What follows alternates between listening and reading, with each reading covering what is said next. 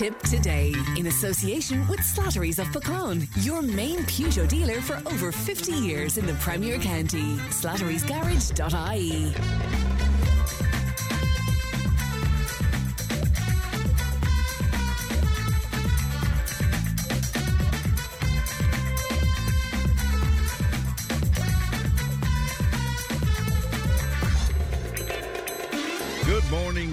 Along to Tipp Today. 1800 938 007. Our free phone number. It uh, won't cost you anything if you want to make a call to us. And Emma is looking after the show today. Coming up on the programme this morning, reaction to Sinn Féin TD Martin Brown's chat with me yesterday on the programme. We have an explanation of the digital platform OnlyFans. We'll talk about litter at the train station in Clonmel, some insight on managing and reducing stress levels with uh, Muriel Cuddy of uh, Marito 8020. We have a taster from this week's Down Your Way programme. We'll chat about the post office scandal in the UK and the latest uh, on farming news with uh, Caitriona from the Farmers Journal. So, all of that and more on the way. You can text and WhatsApp Oh, 083 311 3311. You can email tip today at tippfm.com. Look at some of your front pages today. The Irish Independent, their lead story Gardaí are hunting for a massive money haul they believe convicted thief Michael Lynn has hidden in various locations. Detectives have carried out searches of uh, five properties and frozen a number of bank accounts linked to the ex solicitor and property developer. The Irish Daily Mail and they're telling us that the government has made a second U turn on accommodation earmarked for male asylum seekers as it continues to come under pressure from groups of protesters. Now, after those demonstrations, you might remember in uh, Ballinrobe in uh, Mayo, led to a reversal of plans for 50 male asylum seekers to move to um, the town, Carlow Town.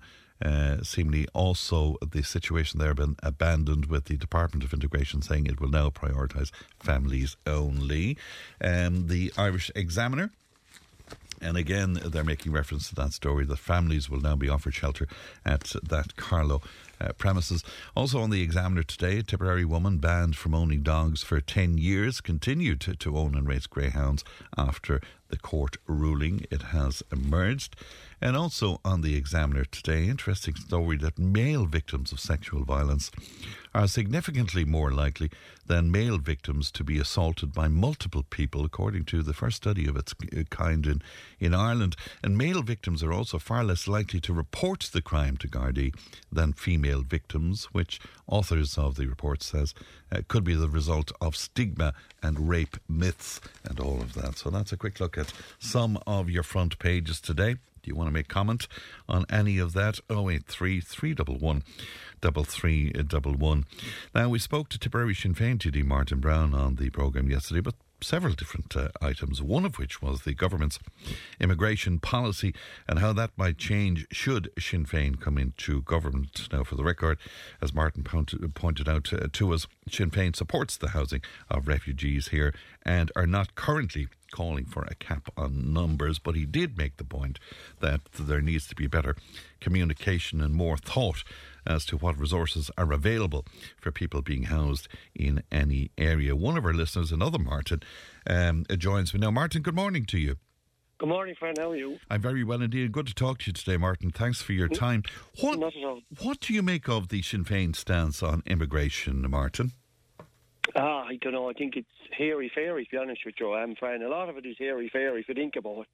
I mean, if you look at the size of the Irish population and take it again, the populations that are actually want to come to the West, apart from even Ireland, I mean, the, the, the population in the millions. And, ev- and even I was referring to one of my comments about the the about relation to the trying to get across the, on the boats. Yes. I made that comment as well. But um, Do you, do you mean where a Ross of- Lara was concerned and those unfortunate yeah, people in, in, yeah, in they, that? they- they're trying Yeah. to differentiate between the people coming across. That, that they're, just because they come across in the ferry or come across the boats, that they're diff, they're not. And if it actually was on France 24 News, I was looking at I was looking at the at, at um, the comments there. They were saying the reason that they most of the migrants are trying to get across from Calais on boat on trucks is because they can't afford the cost of it. It's between two and five thousand euros just to get a seat on one of those boats. And also, what's happening now is that the truckers coming are leaving the, um, the back of the lorries opened. So when the migrants come, uh, there's no sooner lorry pulls into the port or get or the area where they have to wait for a shipping, the migrants surround the surround the lorries looking for places where they can hide. And and that was even on GB News had that. I went back looking for that. That was a year ago, and, and they were talking to the migrants, and they're determined to get to the UK. They, they believe if they get to the UK, they have a better way of life and and, mm. and that kind of existence.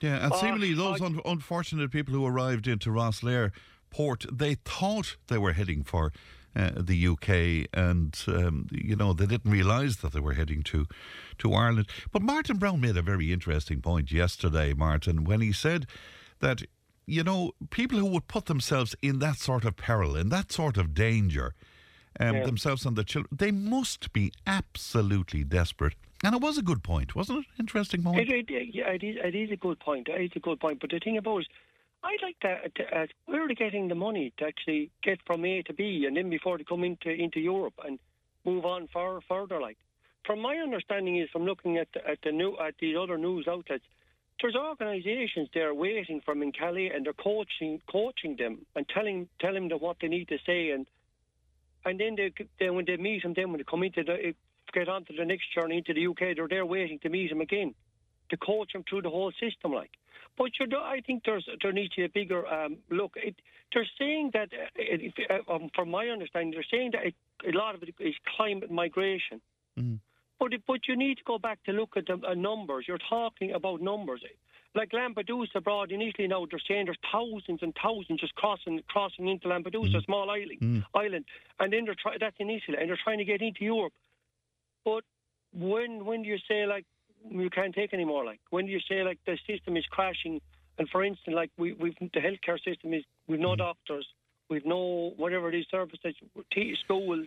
Yeah, Martin, but, but I mean, Eamon Ryan even came out there, was it yesterday, again to say, you know, Ireland is not full. There's, the, you know, it's we we can yeah, accept I, more people in here. Yeah, but I, presume, I presume if you look at it from the side of the, from the, from the point of view that the Irish population is in collapse, we're not replacing ourselves. If, if you look at it from that point of view, yeah, Ireland isn't full. You could bring in more. But there's, you have to look at the integration side of it. Mm. What is their belief systems? How do they integrate? Do, do they add value to the community? I don't mean I'm not being racist, but do they add value to the like they're pushing that they, we need all these their their culture. They, they, they can enhance our culture. Mm.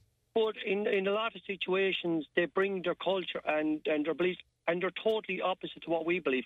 Like if if you look at the um, Muslim system, like they marry nine year olds. We, that's paedophilia in our country. Well, we well, believe that's well, paedophilia. Well, not, not all Muslims marry marry well, no, nine-year-olds. Well, no, you see, yeah. no, but no, but sure, you you can you can say that, friend. You can deny the facts. Mm. But it is it is it is in their def, their religion is their law, and if you if you if any, anybody can get on online and go look and listen to the scholars debate, you can listen to the scholars debate between the Muslims and the but, Christians, and it's very my, intense. But they talk about yes. the verses. But my, my point on that is that I mean, if you if you go to the Bible, I'm sure you would read a lot of stuff that would not be acceptable to us in this day and age, uh, as well. If you know what I mean, Martin. What what about that notion though that we, you know, even from a moral and a humanitarian point of view, that we need to look after people, and that in fact with but the way. Friend, uh, but Fran, how much money do we send to these countries through Trócaire and all these other bodies? Mm. I mean, I remember as young lad now we're doing collect the money, and and see children are still collecting money. Mm. I mean, where does all that money go? Like, yeah, I, I, I, I'm, I'm old enough to remember the pennies for the black babies. Yeah, but that's yeah. I'm trying to say to you now. But I, I, I'll, tell you, I'll give you a better one. I'm actually following other people, and, and there's another uh, suggestion there. Another suggestion I've heard commentary going that is what they do is they bankrupt the West and then if now they're flooding them with migrants to collapse the system. And what they do is they, they bomb the they bomb the eastern countries because they've they've no control, so they bomb that. And what they're actually saying, it's it's making way for a one world government is what they're trying to do. This is what I'm here, what I'm looking at. But it could be. It I could know, be, but Martin, you're, you're smart. You're, you're, smart enough to know that a lot of that is is conspiracy theory. You know. No, but your friend, but friend, but friend, look, a lot of the mm. a lot of the stuff that was conspiracy theory turned out to be fact. But it's, some it's of it for sure, yeah. Yeah, yeah. But, but but I look at things like I keep an open mind. I don't, mm. and it's the reason I keep it because I don't know, yeah. and I don't yeah. feel I get the information from. No, and the, you're open enough to say that, Martin, which is fair play. Yeah. yeah, yeah. But as far as Sinn Féin and the government are going, if they really believe, look, you can see there's huge opposition to all these people coming in. And the thing about it is, if they really feel that they want to be uh, t- d- democratic about it, well, then they should ask the people about it. Ask the, popul- ask the population a referendum on it. But here's the point, that our, our friend, it just came up when I was looking back for the videos. Sweden has issued a, a dire warning to the population saying there could be war yet in Sweden. Their minister came out and said it. Because last month, was just before Christmas, they, they had to bring the military onto the streets because of the violence. And they said it was due to the, uh, um, the open border policy. They let in people and they didn't know. Hmm. But, look, look at what's happening on our own streets uh, where this that's is what I'm concerned. thinking, but this is what I'm saying. So you have correlation. And now looking even in Denmark, I was looking at that news channels brought on in Denmark. And what they have, they have the same problem. And they're not giving people citizenship. And, and they try to help Yeah, people. but- and and what do you say? I mean, if the argument there would be that okay, that you know, right wing, far right wing elements are using Uh, are using uh, this particular situation to to drive along their views. What what is your what is your reaction to that? Oh, I don't know, friend. I, I think there's a lot of confusion in it because I think you need to get the truth from both sides, and I don't feel you get it. But here's a point for you: look what's going on in Germany with the, with the, with the, with the. Yeah. farmers. Yeah, yeah. And I was listening to different um, indivi- or, um, independent news media, and they were talking to the farmers, and what they're saying is the government is totally against them. Their policy, German government policy, like they want to shut down the farmers. Mm. And, and the thing about it is, what they're saying now to the farmers is in Germany, what the government are coming out and making statements, they're far right, they're far right. Well, you see, they pulled the same, that same tactic abroad with the truckers in, in, in Canada, where they pulled it, they kept labeling them as far right, far right, but they were saying they were in opposition to what the government were doing. They didn't agree with government policy. But then what they done was they shut down their bank accounts, and which would, would had inquired, I think off the top of my head, they had inquired, they found that was totally illegal. But watch now what they do to the German farmers. They're going to come out, label them as far right, far right.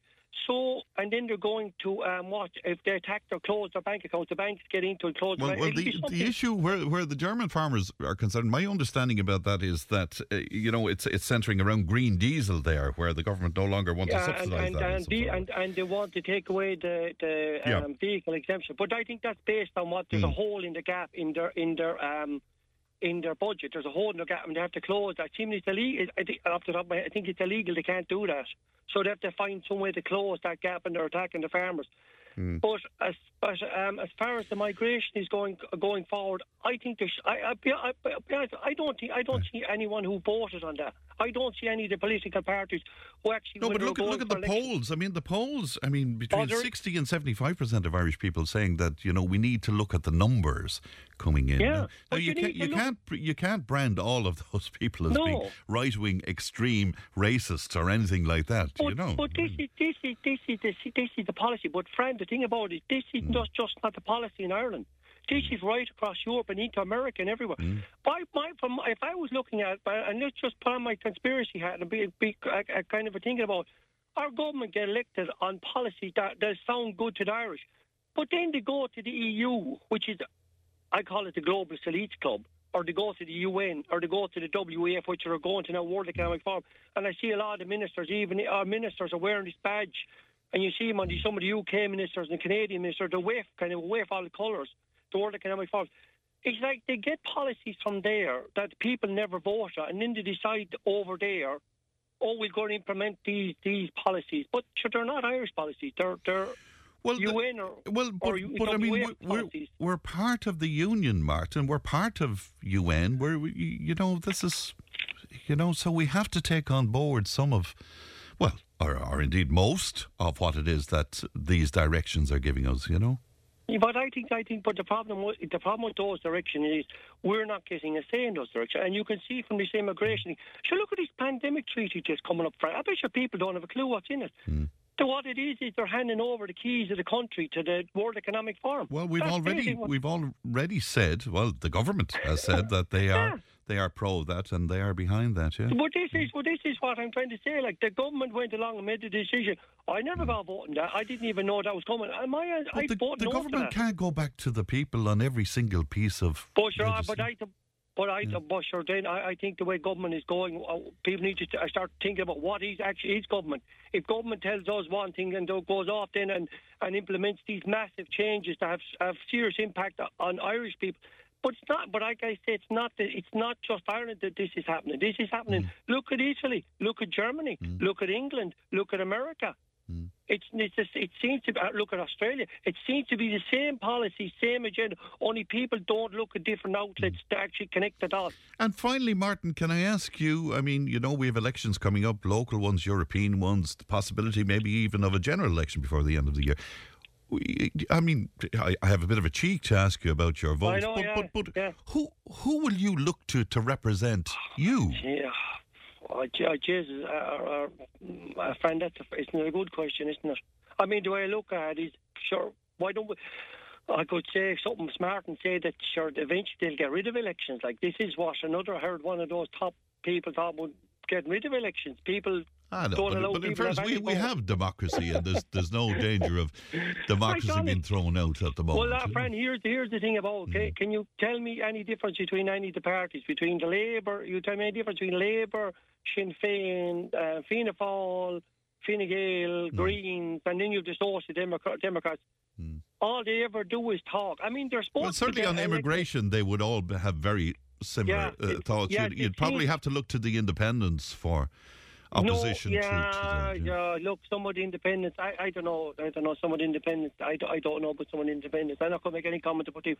I think people have to make up their own mind. Hmm. But the thing about it is, like I said, going back to, you're electing on one po- on one set of policies. Hmm. And and then to go off to the EU and to come back with these European policies or these Hmm. EU policies, and they come back with these WF policies, and they come back with these UN policies.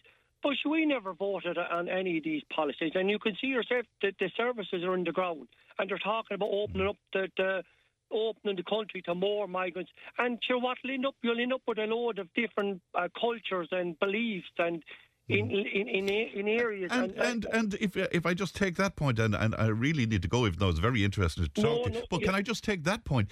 Uh, uh, like the government would say to you on that, or certain aspects of the government would say to you on that, that you know all of these different points of view, these different cultures, they enrich us here in some way. They Yeah, uh, where do you see that? where do you see them enriching us? I mean, if you're building a community and you're and you're and you're and you have a different belief than what the community you're coming into, and Yeah. you're co- all but- all coming together But to not necessarily even different beliefs. But I mean, they might bring. I don't, I don't know off the top of my head. They might bring But diverse, even you're diversity. even you're trying to think about it. But I mean, they bring diversity. I'm very slow this morning. They they bring diversity with music and dance I, and I literature don't and Fran, Fran, I, Fran, I think that's only all. At, at the end of the day, it's what's on the ground, Fran.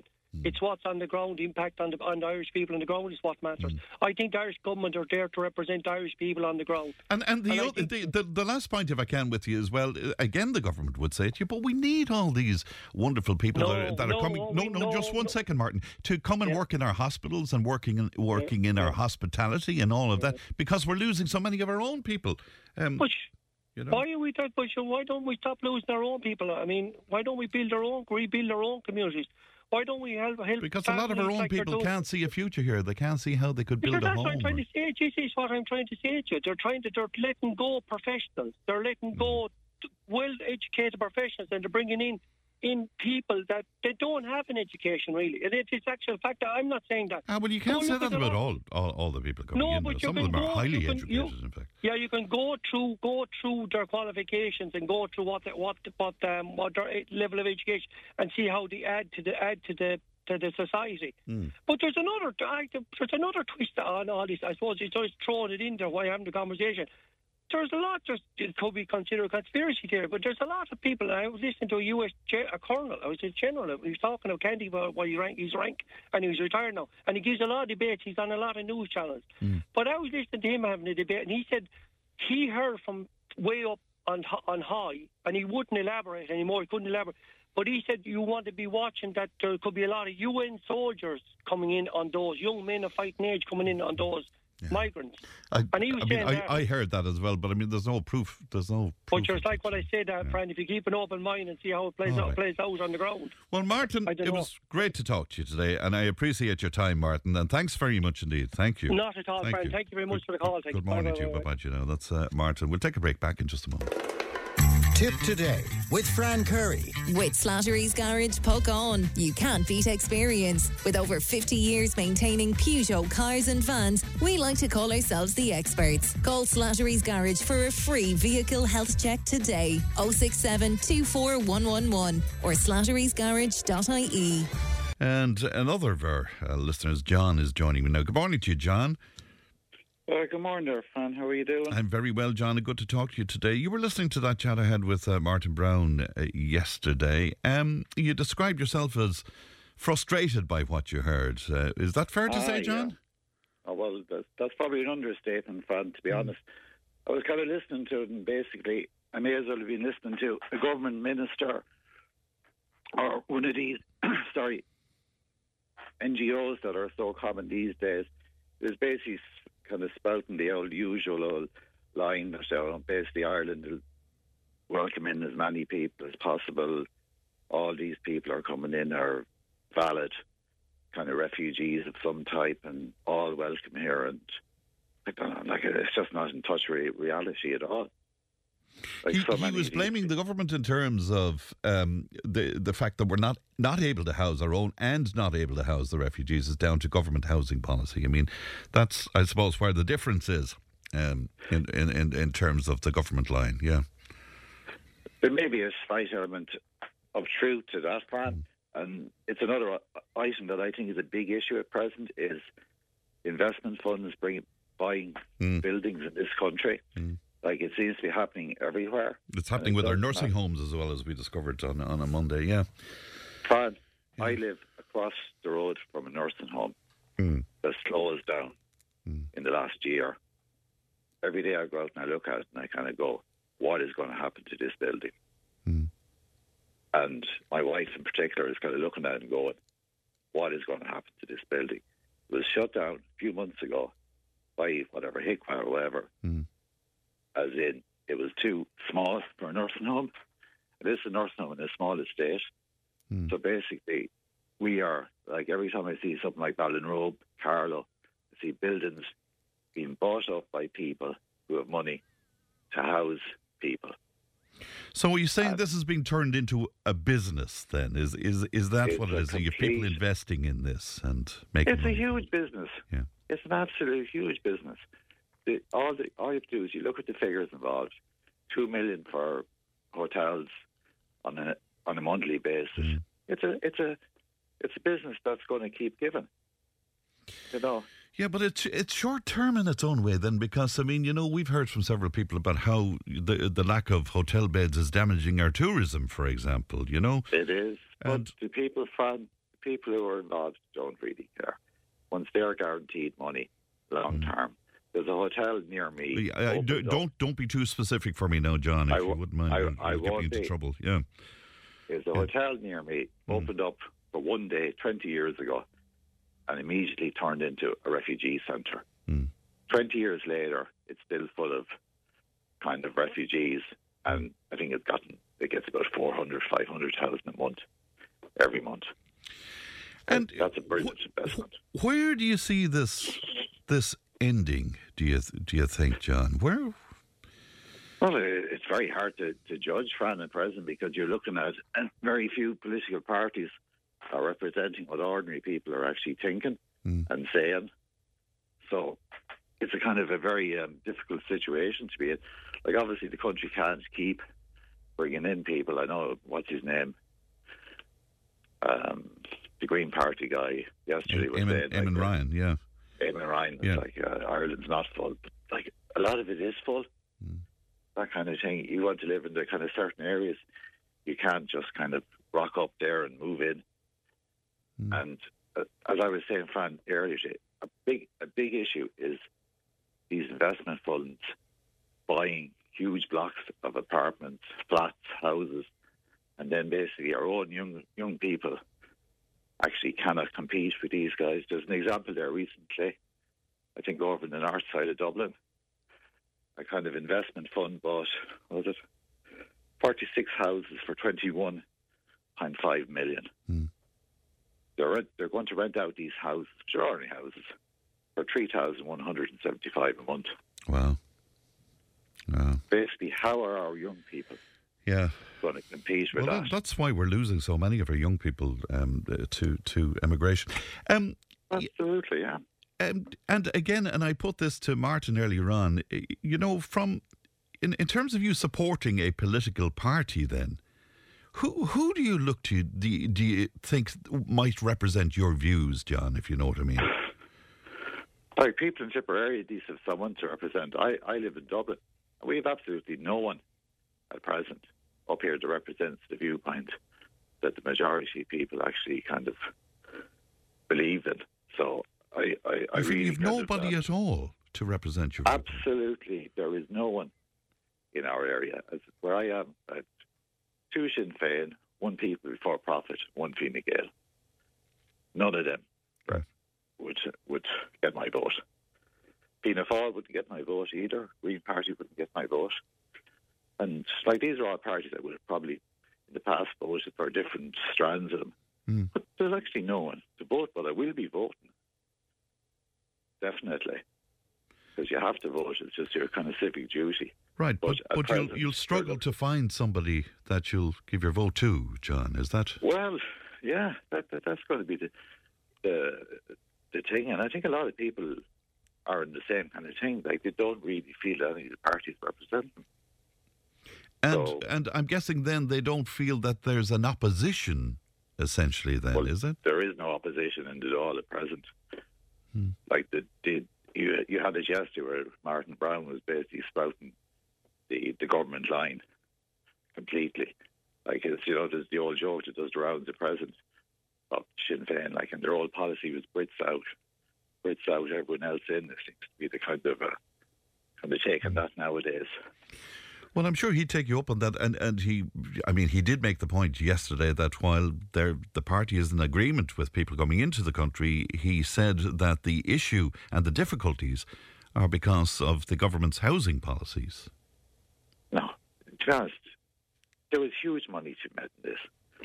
Huge money. Like there's probably three, four billion a year being spent on housing refugees and people like that.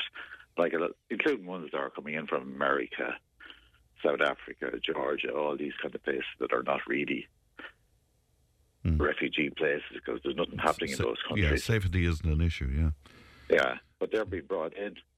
And Hmm. there's huge money being made in it. And like, it comes down to it. If a building is up for sale and an investor can come in and he can get a big return on buying it, it kind of puts it out of the reach of kind of locals. So, you know, as it puts it out of reach of, like, the house price in this country are off the wall at present. Like, young people, Mm. I have four small children, so they won't be kind of buying a house for a few years, hopefully. But Mm. I don't know how. and and John, you're you're in Dublin there. What what, Yeah. what what do you make of what Mary Lou was saying then that she'd like house prices in Dublin to go down to around three hundred thousand from where they are at the moment, where your average price is? I think it's it's about four fifty, is it or? Four fifty. Yeah. depends what part of Dublin Yeah. from. I, I, Um, like, what about that? At least, at least they're trying to address house prices, even though the economists would say that that could be disastrous in itself too. But anyway, like I, I don't know how that would work. To be honest, I, I just. you mean from a negative equity point of view, what it would cause? It's it's not even that. Like, how would it work? Like, really? I don't like, know. it's kind of it's kind of pie in the sky stuff. Hmm. You know, like because as I say, like negative equity. Some people have spent more on their houses. What are they going to get? Kind of money Hmm. back. It's what about people who have a house who want to sell it, or what about people maybe someone died in the family who want to sell the house? Yeah. Like it's kind of pie in the sky stuff. Like why not go in with two fifty? That's grand either. Like these figures are, you know, they're they're just kind of pie in the sky figures. Yes, you're allowing in vulture funds to go in, spend half a million on a house at the same time, and the government is facilitating that. And it sounds to me, John, if I can sum up what you're saying to me, that you, you probably don't have much of a problem with individual people who are seeking solace here, but you're saying to me that indiscriminate people are using it to, to make money and to. It's it's even those poor devils that came out over the refrigerator. Yeah, dreadful. They are being, they are being like they came via people smugglers. Yeah. Yeah. And there's no doubt about it. And there's probably loads of other people coming through Dublin Airport and all these places Yeah. via people smugglers. And we're facilitating that then by accommodating them. And it makes absolutely no sense Because if you keep facilitating, they will keep coming. If a guy turns up at Dublin Airport without papers, he should be sent straight back where he came from. You or I or anyone else goes through Dublin Airport, you're scrutinised, passports, the works. These people are walking through Dublin Airport and then presenting, destroying their papers or whatever they're doing, and then presenting themselves a few days later to the IPAS or wherever they are and claiming refugee status. They should be just shipped straight back. All right, John, I, I must leave it there, but thank you so much for coming Yep. on with us today, John, and look after yourself and have a good new year. Thanks, John. Thank you, and bye bye to you now. Uh, 083 311 3311. Uh, on a different tack, uh, there's been posts on social media. Um, from people around at Clonmel with concerns about a litter problem that's happening at the railway station. Now, TUS uh, um, at Clonmel digital transformation lecturer, uh, Bernie Goldbach, a great friend to the show, uh, joins me now. Bernie, good morning to you. Hey, good morning, friend. Hey, before I start uh, answer your question, just uh, your past uh, speaker probably greatly intrigued by a, a subreddit thread in on Reddit called Ask Ireland, and there's a lot of people they they work and they're from primarily America or Canada, and they want to move to Ireland. Mm. They're asking they're asking tough questions. You know, how much tax, how much it costs to let to uh, to live here. So I mean, Ireland, even with the litter problem you're about to expose in Clonmel, is a destination of choice for a lot of people, not just for asylum seekers, but like for people that you know, have money in their pocket and skills. So it's interesting. Um, you know, long may that image live. Yeah, it, it, it is interesting. You see, there, there's so many different people coming here with Oh, diff- yeah, yeah, yeah. different backgrounds. And, Yeah. you know, some people coming here to legitimately work and do work that we need done here. It, it's such a big, complex conversation, is it not? no, it, it is. I mean, like we look at my classrooms. You know, uh, just last semester, a woman from Uzbekistan. I was Yes. with someone from Iran. Yeah. Um, lots of Irish, and then I, I was in an international classroom with Germans, Finns, Dutch, Spanish, Italians. But like, um, diversity is sort of new. This kind of diversity is uh, different kind of faces, complexions, and accents on buses, trains, uh, or in the shops. And like, I mean, even the Clonmel local bus, if you're on it, the driver's not Irish. Chances are from Malta or from uh, India. You know, so like it's it's it's in your face, in in maybe your space. You know, and that's the thing. You know, it's sort of new. It's a new kind of um, perspective about Ireland, which you know everyone has the right to say we are overloaded, too many. You know, take care of our own. I get all that, but my gosh, this has happened not just in the last Ukrainian war, but over the period of the 20, 30 years I've been in Ireland. It's, I mean, in a sense, I'm a blow in. I got great grandparents that live here, Mm. but like you know. Um, the diversity is now in your face. They don't speak the way you speak. The accent's different. The word choices are different. Their complexions are different. And like, it's only natural for someone to say, "What's going on here?" You know, we need we need to stop this. At least slow it down. I don't understand what's going on here. So I and, get it. And and before we get on to, to what the, the, the real issue we're going to talk, do you, do you see that as a positive, Bernie? Uh, yeah, well, look, it's a it's a balanced perspective. I've got kids who are going competing for a housing market that is stretched already, so I get that. So everybody wants to take care of their own. In my case, two kids want to take care of them, Yeah. offer them an opportunity to get a place to live they can call their own, not to just to rent it. So you know, I'm concerned that that it's like quicksand right now, trying to figure out how in the world are they going to get anything as big as the house they live in now. They probably won't. So then, will the will the living standards change to where they're allowed to build a log cabin, or that they're allowed to live in a student accommodation that's smaller, and maybe goes back to the concept of bed sitter flats that used to exist 40 years ago? You know, it's it's like whoa, it's difficult because, like your caller said, you know, or Mary Lou McDonald says, we need to get every house to below 300,000 euro of value. Mm. Well, you got to start deep. You got to tell the councils, look, you can't charge the builder to connect to the water. You've got a connected council. You can't charge the builder for the land. You got to buy the land and give the the money back to the builder to build the plot. I mean, these are big problems, really big Well, they, they, they certainly are, and it's causing huge amounts of uh, Mm. division out there, which which is a, a grave pity indeed. Um, can I ask you about the, the pictures that are in front of me then, because you have Yeah. some thoughts on that about the littering around uh, the station? And can I just put this with the backdrop that great Yeah. news for Clonmel? It was deemed cleaner cleaner than European norms, according to the latest uh, uh, IBAL report. So it's just important to put that in there as well. Um, Yeah. but, but tell me tell me your thoughts on that on, on what's okay, happening. um, I'm, you know, I've used where I work has they have more than one campus, so I'm on that train sometimes twice a week, to go on either Limerick, Athlone, or Dublin. Okay, Mm. I'm on the local bus around the town, clean town, just like IBAL said. I, you know, I cycle 20k a week, maybe in the winter, uh, and I'm on that track. I'm standing platform side on that track, and uh, I talk to the people that provide the drivers this little um, neck ring to have safe passage all the way to Limerick Junction. And you know, I've asked them. I said, "Hey, what happened to the bins outside?" And they said the, the answer I got was, "That's not our job. We're track side. We keep the tracks clean, the platform safe, and that's our job. When our job is not to clean bins and clean the front of the per- front of the premises." So it concerned me when, when I realized, oh my God, they took the bin, Irish Rail took the bins away. So then what? You know, people are asked by the bus drivers not to eat on the bus, so they just throw their stuff on the ground before they get on the bus. That's happening a lot. I mean, you could walk across the street to where they bought the stuff, the Centra, but sometimes the Centra doesn't have its bin outside the shop. So, like, you got to go to the petrol station and then dump your stuff inside the petrol pump area. But, you know, it, this has grown over months, and it happened. It probably the, the ignition point was probably when the cafe shut down, Mm. and the cafe was you used to clear those bins and put the bins into the Irish Rail's tips or into Bus Éireann's tips. That that staff doesn't exist, and the, you can't have the soup kitchen to do it. So, you know, when a premises is used, generally speaking, it stays clean. I mean, that was our experience with the sports hub. More bodies on the on the grid, gravel or on the track, and fewer kids torching stuff or, or trashing places. So, the trash happens when there's nobody there to, to say, we own this space. Thank you very much for picking up your litter. So it, there is a litter problem. And if IBAL comes by and looks at, or the Tidy Towns crew has to look at, you know, the first point of entry someone has on a bus to Clonmel, they won't, they won't be impressed because it is getting worse as time goes on because you have people sleeping in the covered area now. And they, they're letting behind. So, I mean, I picked up a nappy the other day.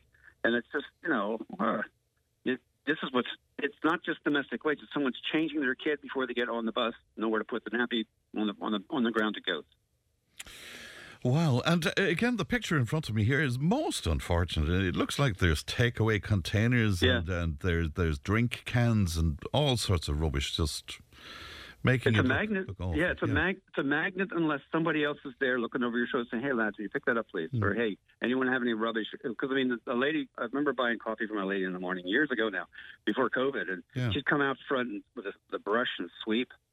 And it was really, it was like a pride of place. And you see Yeah, that, yeah. and you're about to get on the bus, you probably think twice about throwing your stuff on the ground or leaving your takeaway behind. You know, uh, so it's people. You know, and I, I, I really wish. I mean, it, it on another. I mean, my, my students will say, "There's nowhere to use a toilet until I get back to the campus. When I'm on the bus coming from Dungarvan or coming on, on the train, I can use the, the toilet on the train. But they're saying there's no freaking toilet. I have to walk to, and they get to think about it, across the street to Pegar to get their, So their toilet. At Is there no open. toilet at the station No. itself, Bernie? Yeah, it is, but it's locked. It's locked. Ah. You see, you see that it's a, it's a really interesting situation about you know how do you could you get it opened, but the soup kitchen says no wait that's our private space now we don't want it open and then have us to have to clean it. So you know I, it's a I think to me it's a it's a Clonmel town committee question. Do you want to have toilets available twice a day, four times a day from the bus come main bus comes and when when the um, you know, when the train comes. If so, well, then somebody's got to take responsibility for the key, and with the key comes the, the sweeping brush and the toilet brush, because you have to clean stuff if you, if you have key. All right, Bernie. Well, thank you for that. I know we're going to speak to the mayor of Clonmel in just a few moments' time. We'll get some clarity on, on the void that seems to be there at the moment in terms of who, who should be looking after this. Thanks, Bernie, and uh, happy New Year to you. We'll take a break back in just a moment. Tipp FM's Tipp Today with Fran Curry. in association with Slattery's of Puckane, Tipperary's main Peugeot dealer. Slattery's Garage Puckane, the name you can trust for over 50 years in the Premier County. Slattery'sGarage.ie. Now, to continue that conversation about those litter issues at the railway station in Clonmel, I'm glad we joined now by Mayor of Clonmel, Councillor Richie Malloy. Richie, good morning to you. And good morning to you, Fran. I know that before we start, Richie, you want to pass on condolences, don't you? Yes, uh, thanks. I just I want to pass on our sympathies to my colleague there, or my both my colleagues, Councillor John Fitzgerald and Councillor Michael Fitzgerald's um, mum passed away there late last night, Jane Fitzgerald. And you know yourself, Fran, when a mother passes away, there's something very special Ah, sure. about your mother And I'm aware, you know, that Mrs. Fitzgerald was a good age, but I think no matter what happens, I think when your mother passes away, there's something about that that makes a person feel very different or very maybe sure. more grown For up sure. or whatever. But just Yeah. to, to offer again to our, our deepest sympathies to the Fitzgerald family and, you know, thinking of both John and Michael this morning. Absolutely, and they always spoke so fondly of their mum as well. And condolences from all of us here at uh, Tipp FM. Uh, that that issue, um, uh, Richie, about the litter at uh, at the railway station. I'm just looking at photographs of it here, and it's it, it's pretty poor. It's pretty bad. Yeah, I, I know. I must say, lately my own son has been using the bus going up to Limerick. So uh, the other night there, I happened to be in the railway station, and, and I, you know, I was shocked myself at the amount of litter that seemed to be gathering there, and the fact that there seemed to be no, seemed to be no bin facility. And you know, Fran, I should. I'd have to offer congratulations to my own or compliments. I just the same even when we were there, Councillor Pat English, my colleague, and another person from the soup kitchen were actually sweeping the railway station that particular evening. And you see, I mean, at the end of the day with litter, and I, I missed the comments earlier on there this morning, but it's there's a responsibility on us all, not you know to watch mm. what we're doing with our own litter. But I'll certainly be at the or the district meeting in the morning. I'll be raising the mm. issue: what has happened to the bin at the railway station? But who would have jurisdiction over it, Richie? I mean, obviously Irish Rail. They, they have enough to do, I suppose, with maintenance and all of that, you know. So who who ne- who should be looking after this? in my my opinion, it's the Clonmel District Council because at the end of the hmm. day, the railway station. You know, when you come into a town, Yeah. the railway station and the bus station is the first thing that you see when you get off the bus. And if we're going to create a thing that the first thing they see is a whole load of litter, you hmm. know, it doesn't do well for the town. But I was disappointed in the last few weeks. I've noticed a number of bins have been taken away for some reason. Hmm. So that's something I'll be raising with the borough engineer. You see, the council are trying to introduce what they call these big belly bins. You'd see a, a number of them around the place. Yes, yeah. And these bins are excellent in the sense that they they squash down the rubbish themselves and they send a signal to the council when they're actually full. Mean, that's a, a very useful thing. You know, it cuts Yeah. down on chicken bins regularly. And so, but they're very costly. And I know the council, you know, I suppose funding and all the rest of it. But I think at the railway station, we do need one of those big belly bins that they're called because that's a prime spot in Clonmel. And, you know, we have to admit that the amount of litter in the last couple of weeks up there is shocking, shocking to see. Hmm. And in light of that great result uh, in the IBAL uh, report, I mean, what a shame that one area could, could let down the town. You know? Well, absolutely, and you know, and I have to compliment the the Tidy Towns Committee For sure. and Yeah. you know, and I'm aware that committee is quite small, but you will see them out morning, noon, and night. Really, you often see them on the Yeah. bypass. You see them around the various streets, and they're doing all that voluntarily. And we must, you know, we must thank all those people for that. But I suppose ultimately there is responsibility on the council you know, to make sure Yes. that the town is kept clean and so on. And the railway station is such a kind of a, a spot that that's where people are coming and going to the town. And, you know, I, I'm hoping in the morning that I get a kind of positive response. I think at the end of the day, you must provide bins. Right, but you, know, you, uh, you, you know. will bring this up and you will pursue this, yeah. Absolutely, absolutely. And yeah. what I'll be advocating for is one of those big belly bins. I think you could well justify that at the railway station. And that would, I think people in general will put the litter in the bin, but they have to have a bin within a couple of feet. They're not going to carry it too far. And it's certainly very disappointing the way people seem to be oblivious of who is looking after it afterwards when they the can Yeah, and I, I often say that to people who are involved with tidy towns. You know, uh, to, do they not get frustrated over time and time again having to go back to the same place and clean up after people? I mean, it must be. Absolutely. I mean, someone point to me, and uh, this was about the Blue Way, Yeah. that people will carry a full cup of co- they'll carry a full cup of coffee for 10, 15 minutes, 20 minutes. But when it is empty, they won't carry it for maybe a minute unless the bin is right in front of them. They'll suddenly just chuck it on the ground. It's something, I suppose, in human nature, but it is, it is very frustrating. It, it sure, must be indeed. Uh, You speak about impressions of a town. I mean, the other serious issue there is that there's nowhere for people to go to the loo uh, because the toilets are, are locked. What about that, Richie? Yeah, no, I've brought that up time and time again that we must provide toilets at the rail. No, that is to do with Iarnród Éireann as such, Irish Rail, because when the cafe was operating there, Yeah. people were using the facilities. From my understanding was, even though the cafe was operated there in the last couple of years by the uh, retired soldiers, and they were saying that there was very little business being done in the cafe. People were really it as a public convenience. Yes. So for some reason or other, they, they stopped um, doing that. But at the end of the day, I think it's on the local authority or Irish Rail to provide a toilet. It's the ba- the basic necessity. I think when somebody comes off a bus, they've been on maybe for an hour, an hour and a half. You know, you must have a toilet facility. And it isn't fair on local businesses in the area to feel pressurised, I suppose, to leave mm. people use their you know the way most places are customers only. And I think that's something I'll be following again in the morning at the district meeting to see where we are at with providing public. Right. And, and again, would you would you see the provision of a facility there as being the responsibility of the local authority? Yeah, yeah, unfortunately, I think it is, Fran, at the end of the day, because who else is going to take it on? You know, it's the local authority, or we can say Irish Rail is their premises and, you know, their buses and trains are using it.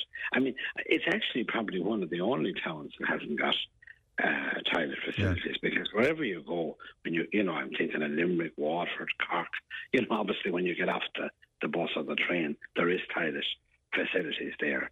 And it, it's an expensive thing to provide from the local authorities' point of view, but I think it's something that you just have to, there's some things that have to be done by the local authority, and I think that's one of them. Right. So you're you're going to take this on? I take that and I'll be raising it again with the borough engineer. We've been liaising with Irish Rail for quite some time on this matter, but we'll just have to push it because, you know, nothing, in, fairness, I think just the ONE organisation had Mm, provided yeah. facilities. But, you know, it wasn't fair on them and when they weren't making any business in the actual cafe. I presume that's the reason they stopped doing it. But that, aside of all of that, at the end of the day, even if you went back 20 or 30 years ago when the country was probably much poorer, there was toilet facilities in the railway station, you know. And just to say in 2024, there isn't.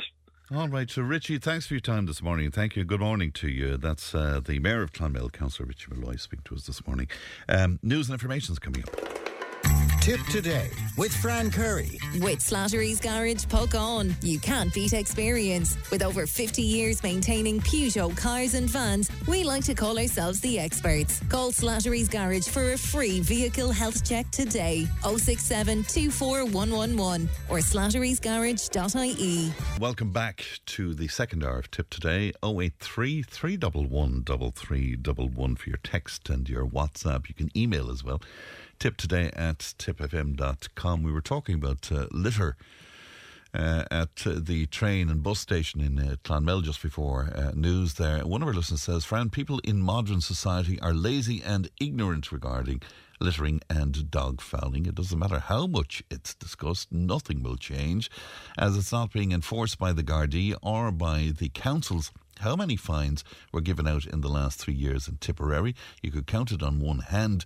Should be on the spot fines or taken from social welfare uh, directly. Well, you see, that's pointing the, the, the, the finger at social welfare recipients, and it seems to be that littering is right across the board. It's not just a, a single demographic. Uh, Liam was on to say, Fran, don't talk to me about litter or rubbish in Ireland. 36 years ago, my boss, who was a wealthy uh, German, uh, he took me to his home in Frankfurt and um, he um, showed me the green unit there 160 massive big rubbish trucks per day bringing litter into what he called the green unit. It was an incinerator, five levels high, each floor separating metals, paper, glass, etc. All burnables incinerator, incinerated, producing hot water. The hot water piped down the streets through six inch lagged pipes, and that was made free to schools and hospitals, but businesses had to pay. The gases were all harnessed. Uh, glass goes to recycling. Uh, metals uh, melted to be reused again. Ireland, 36 years on, look at where we are. The councils are dumping in landfills, and you might even say the councils, in fact, are one of the biggest polluters, says Liam uh, on 083 311 3311.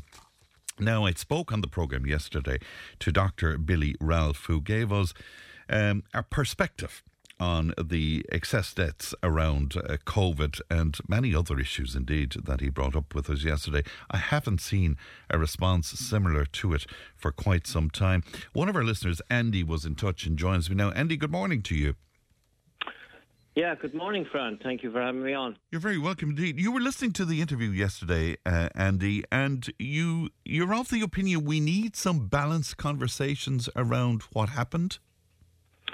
Well, absolutely. Uh, I mean, I think Dr. Ralph finished with you know, or close to close to his his interview with you yesterday. He finished with, you know, what's wrong with having a discussion like we're having one now? What's wrong with talking about all these things that that people have to say?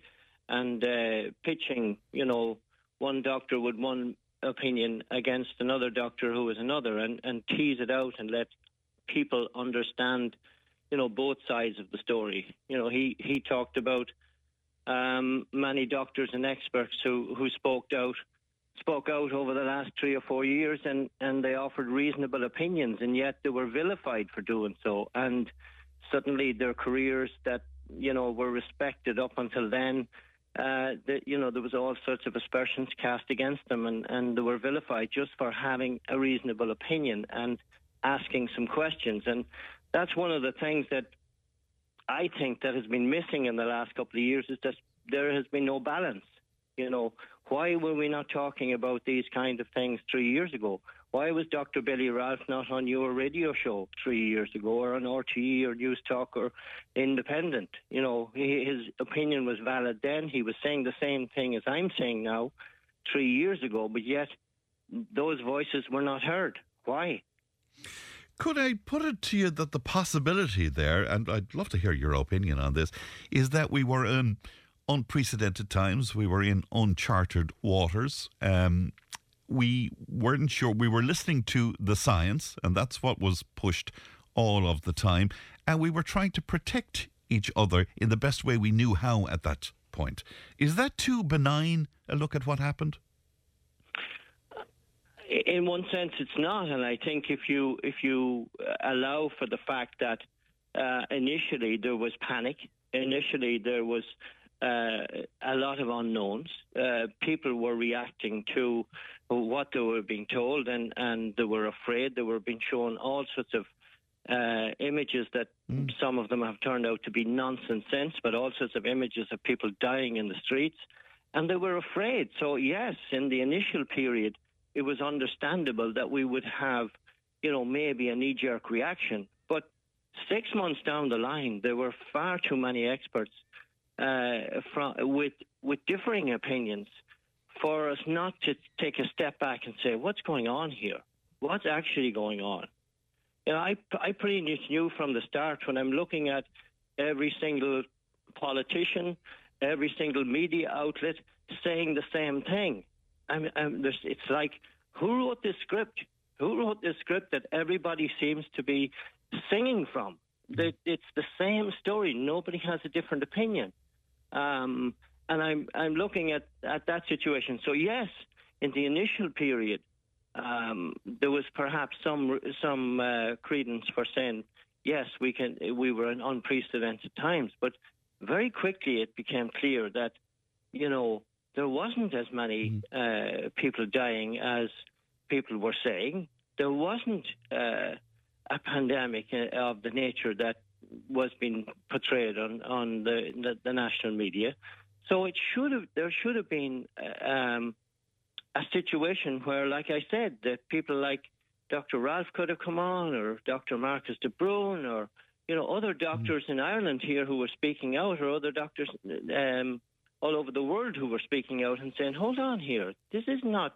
There's a, there's other sides to this story here that need to be heard. So that's what I mean by having a balanced situation.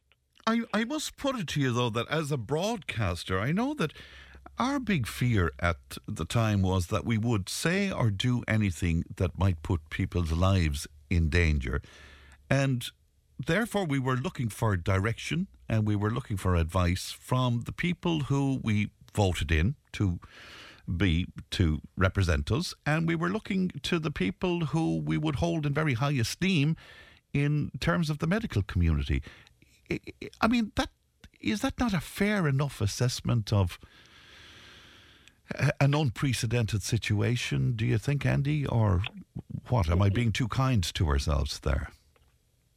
Well, looking back over the last four years, I, I think absolutely you've been far too kind. But I mean, like I said, in the initial period, I can give people, uh, you know, uh, understanding for for having fear and um, for being fearful about situations, and indeed yourselves about well, what do we do here? And we've got to take we've got to take the word from the experts. But when people came along and started to challenge those things, they were shut down. There was there was no no effort to to say, well, hold on, this expert is saying this. Why why can we not tease that out, and why can we not uh, put that expert against you know uh, some some of our speakers that uh, that were coming out and saying uh, there was there was a lot of deaths, and why can we not have some balance? So when I when I um, Dr. Ralph spoke about the the, the doctor uh, from Oxford that came over and spoke to the Dáil and said, you know, masks are useless. Indeed, our own Luke O'Neill came on the late late and said masks are useless, but yet a couple of weeks later, who told him to say, well, actually, no, they're not. Uh, so um, when you have those experts uh, coming but, to but the could Dáil, I put it to you that it was a learning experience, I suppose, for for everybody because it was uncharted waters. It, well, yes, but uh, does it not show that we have a lot of slow learners, maybe, who are making uh, decisions, and and um, these so-called experts who are coming on when when you had, I mean, I have the I had the same opinion three years ago, but yet when I wrote to uh, radio stations or when I wrote to newspapers to offer my opinion or to to uh, write a letter to the editor, they, they weren't published. Yeah. Why? Because I, I, just happen to have a different opinion. Well, I, I, and, I, and can't, I, can't speak for why, Andy, but do you mm. take do you take my points that maybe the editors would be in the same position as people like myself? I mean, all we were trying to do at the time was keep it. I mean, I can put my hand on my heart and say there was no ulterior motive other than trying to keep people safe. You know saving lives. Well, uh, well, yes, but that is that is the, a mantra a mantra that's running thin right now. You know, I mean, why why are you having me on speaking today? Why did you have Dr. Ralph on? You have we we were talking about excess deaths, mm. and uh, you know, in, during the year of the so-called pandemic in in 2020, there was a, a small amount of excess, excess deaths. In fact, you know, at the time I was getting some figures from the GRO. Um, mm the General Registry Office. Now, I know it takes three months to register, but I'm looking at figures here uh, that were sent to me in March 2021 from the GRO. And I've just calculating them, you know, yearly. I've missed, missed out on, on, on one year because you, you came on to me before I was finished calculating the number. They're, they're, they're listed in, in months. And, you know, Dr. Stain spoke about uh, deaths decreasing since 2015 to mm. 2019. There's no evidence of that in these on these uh, figures of uh, from the GRO. Right. It's it's pretty consistent. Indeed, 2018 had 1,684 more deaths than 2020, according to the GRO hmm. figures. Mm. Now I know they're not absolute because. Well, I was just yes, going to make that point to you. Yeah, yeah. yeah. But it's mm. three months after when they sent me, and most deaths are registered within a mm. three month period. So it was Mm. March 31st, 2021. and, and you, did, you did ask me why are we talking to you now, Andy, and why did we speak to Billy yesterday? I suppose it's in light of the fact that now we will be examining, I suppose, what went on from, from a distance, so to speak. And there is that notion of, you know, how we're going to do that and how we're going to evaluate how we dealt with the, the pandemic. So that that's the reason we're talking about this. I, and, I, and I think that's great. And and yes, I mean, people like me are saying this is long overdue. Uh, but yes, and I think it's great that you're doing that, and I commend you for doing so. Um, but you know, we talked about the OECD report, and you had um, Patrick Walsh on uh, in in recent times, and he's been giving interviews recently about um, the figures. And what the OECD report is attempting to do is lump the figures of 2021 and 22 in together, so that it muddies the waters in 2020, the supposedly year of the pandemic, the highest possible excess deaths that can be seen anywhere is something like 5 or 6%. Mm. I'm looking at the GRO figures here, it's showing no excess deaths, but let's assume it's 5%. Look at the amount of restrictions and rules and regulations and um, nonsense that went on in 2020. It, it, yes, yeah. some of it in panic, like you've just said. And now in 2021, uh, Patrick Walsh has shown that there's at least 14% excess deaths.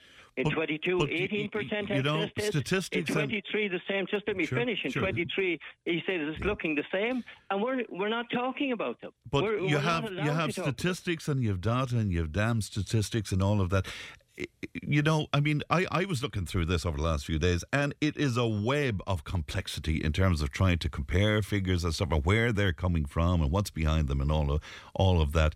Um, is it too late, as far as you're concerned, to have these discussions now? Absolutely not.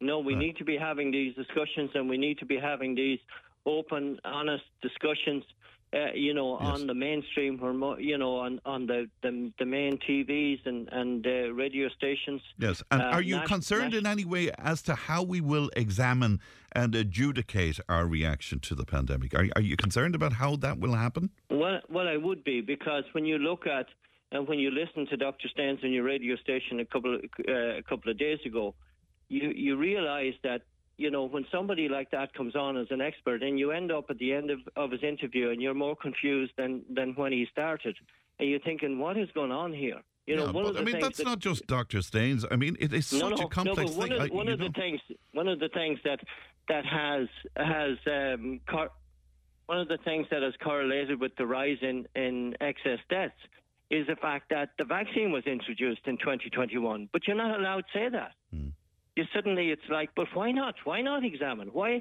why why are people like Dr. Staines and others so invested in protecting the fact that it might not or might be a vaccine? What what why can we just not tease it but, out. But the good see, doctor is, a, a, I mean, I don't want to personalise this, but a very yeah, eminent not. guy yeah. with with a very well respected career and all of that. So why shouldn't we listen to him, Andy, in the same way as we're delighted to listen to you today? Yes, well? we know, should. I mean, we that's, should. that's the way it should be, is it not? Absolutely, yeah, we should, and and I'm glad that you did. And and one of the things that I picked up from him when when he said it was that he said, yeah, and this is a direct quote: "You are ten times more likely to die from COVID if you are not vaccinated."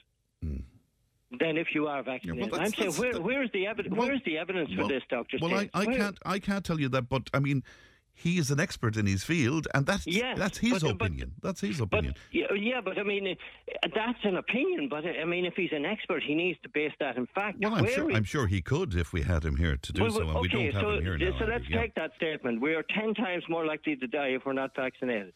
Does that mean that ten times more people who have died in the last three years uh, were unvaccinated? Yeah, well, I, I, I, don't know. I can't give you the stats uh, to that. Um, well, I mean, I would think I would think that's you know just from anecdotal evidence that that's ridiculous. But right. but I would love to see where those figures come from. Okay, well, maybe it's something we can ask, ask uh, Anthony Staines at some. Uh, future date. Um, just before I let you go, Andy, this do you think that this is starting to open up the conversation at least? Absolutely. Right. Absolutely, it is, and I'm delighted that it is, and I'm delighted to to have my opinion. And and I suppose as you as you hear from me, I'm you know I'm um, I, I, suppose it's like there's so much I, I, wanted to say over the last few years and have not been allowed and not mm. been able to. And you know, doctors, different people have said about you know social media conversations about this, that, and the other. And yes, there's there's perhaps quite a lot of um, social media um, conversations going on about all sorts of different things. But why? Mm. The reason they're going on on social media is because mainstream media won't won't uh, of, of um, course, but interview people and won't but talk by to the people. nature by the nature of social media, Andy, I'm sure you'll agree, it is so hard to find what the core issues are and what the core truths are because you have to wade through so much stuff. Do you know? Mm. Do you know what I mean? This is this is back to my original point of Yeah. let's have a discussion. That's And, exactly and you were talking about you, you, you writing to papers and wanting to get on air over the last few years. Would you mind if I asked your, your background, Andy? What what is your background? Well, my background is is uh, natural health and nutrition. So I, I, you know, I grew up in a time where you know when when one child had had an issue or a challenge or measles or mump or a detox going on, everybody came together and had a party with the cousins because you know we weren't afraid of uh, viruses and bacteria. They're all around us. And and suddenly we've become so scared of normal, natural things that that people didn't get scared about. You know, hmm. and and that's my natural thing is that. Right, you know, but, but again, I'd have to put it to you at the time. I mean, there was no comparison with measles or something because largely people don't die from that. But again, in how it was betrayed, no. People- in how it was betrayed, it, it looked as if it was something unbelievable, and and it turned out very quickly that we realised it's not. right, but you of know, course, an awful like- lot of people did die from COVID. You know, I mean, you, Well, well, uh, well. I mean, that's that's what I kept asking. Where are the dead people? In 2020, if you look at the figures from the GRO, you don't see them. Where are they? Uh, well, again, it's all about stats and looking into numbers and stuff. And I was just exhausted from trying to come up with something from. As from most people from- were. Yeah. And and when you're exhausted and when you're fearful, you'll Yes. follow who you think is the Right, expert. but we did see those coffins in, in Italy, and I remember the very evening I saw it. It's still with me, Andy. It scared the living you know what out of me. I know, and that's what I'm saying. Is those images scared the living, and some of some of them, some of them turned out to be bogus things. You were looking at people dying on the street, falling down on the street in China. Nonsense. Like you know. So who who did you see? Where did you see the coffins loaded up in Ireland? Where did you see the the people dying on the streets, walking down the streets in Ireland? Well, You're seeing them now. Yeah, You're but- seeing but, I people mean- fall fall on football pitches now, and nobody's talking about that. You know, well, well, people, sports no, people in who are fairness, Andy, people are talking about that. well, well, okay, yes. that. Not, now, not, you know. not enough is is being talk, talked about that because, you know, I I haven't seen. I watched sport for many many years, and I haven't seen so many young people who are, um, you know, who are suffering from uh, disease and heart attacks and stuff like that. That you know wasn't the norm years ago. Um, Dr. Ralph referred to Dr. Um, Angus Dalgleish, professor of oncology in, in London, uh, or yeah, oncology, and he's talking about the young people that are dying in the thirties, forties, fifties, and sixties from cancers. All right, Andy, From- I must leave yeah. it there for now, but I'm sure we will be taking it up again. And thanks so much. We appreciate your time today, Andy. Well, I really you. hope so, and, and I, I thank Tipp FM for, for having this on, and I, I think it would be valuable to have, you know, dissenting voices come on here and tease things out, and you know, um, yeah, it's great, great that I that I've, that I've been able to speak to you, and thank you very much for your time. Thanks, Andy. Thank you. Good morning to you. 1800 938 007. Tipp FM's Tipp Today with Fran Curry. In association with Slattery's of Puckane, Tipperary's main Peugeot dealer. Slattery's Garage Puckane, the name you can trust for over 50 years in the Premier County. Slattery'sGarage.ie. Now, another huge reaction uh, to uh, Andy's uh, chat with me there. I'll bring you some from that uh, a little later on. But right now, something different. An ITV series telling the story of how many post office workers ended up in court and owing thousands due to a computer, uh, computer glitch has sparked huge political reaction in the UK. Here's a trailer for a show called Mr. Bates and the Post Office. The computer system Post Office spent an arm and a leg on is faulty. No one else has ever reported any problems with Horizon. No one. You're responsible for the loss. I haven't got that money, and I don't know where it's gone. These deficits were most likely caused by you. That is the post office case. All our hopes, all our savings down the pan. That was a lie, actually. We are fighting a war against an enemy owned by the British government, while we're just skint little people. This is about the reputation of the post office. It's not, it's about people's lives, you moron. Finally, 555 of us now, ready to tell our stories. That show's called Mr. Bates and uh, the Post Office. Bernard Purcell is editor of the Irish World in London, and he joins me now. Bernard, good morning to you. Good morning, Fran. And thanks so much for your time this morning. Uh, This is just an incredible story. Will, will you give us uh, the background to it, Bernard? Well, it's been running for more than 21 years. Uh, the Horizon IT system owned by Fujitsu was first introduced in 1999. Uh, it became clear within a few years that uh, there were some irregularities. Uh, what we've seen now is um, an acceleration of uh, response just in the past week, because as recently as last week, um, Rishi Sunak said it had nothing to do with him. But the four episodes of this ITV drama uh, featuring uh, uh, Alan Bates, who's now 69, who's been leading the uh, struggle against it for the past 21 years has caught the public imagination, and now the uh, rush among MPs to, uh, including some rather conspicuous individuals, uh, to take the side of the postmasters has been uh, really quite striking. There are a couple of um, lone voices who, in years, have been banging the drum for the uh, postmasters, uh, but even of um, some 93 who won their appeals. Now, uh, I should point out that um, Mr. Bates. Uh, won his action against the post office in the High Court about five years ago. Um, and the current uh, Tribunal of Inquiry, which is non statutory, was uh, announced in September 2020. Today it's resumed after the winter break, um, and one of the investigators, Stephen Bradshaw, uh, of whom some quite uh,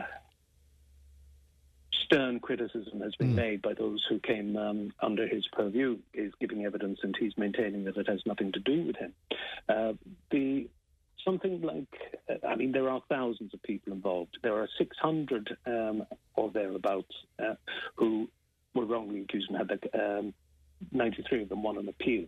Uh, but there are something like nearly 3,000 people who were bankrupted, who were uh, accused of theft, uh, who lost their businesses. Um, I think some 60, uh, may be wrong on the figure here, but I think something like 61 people have died since this began.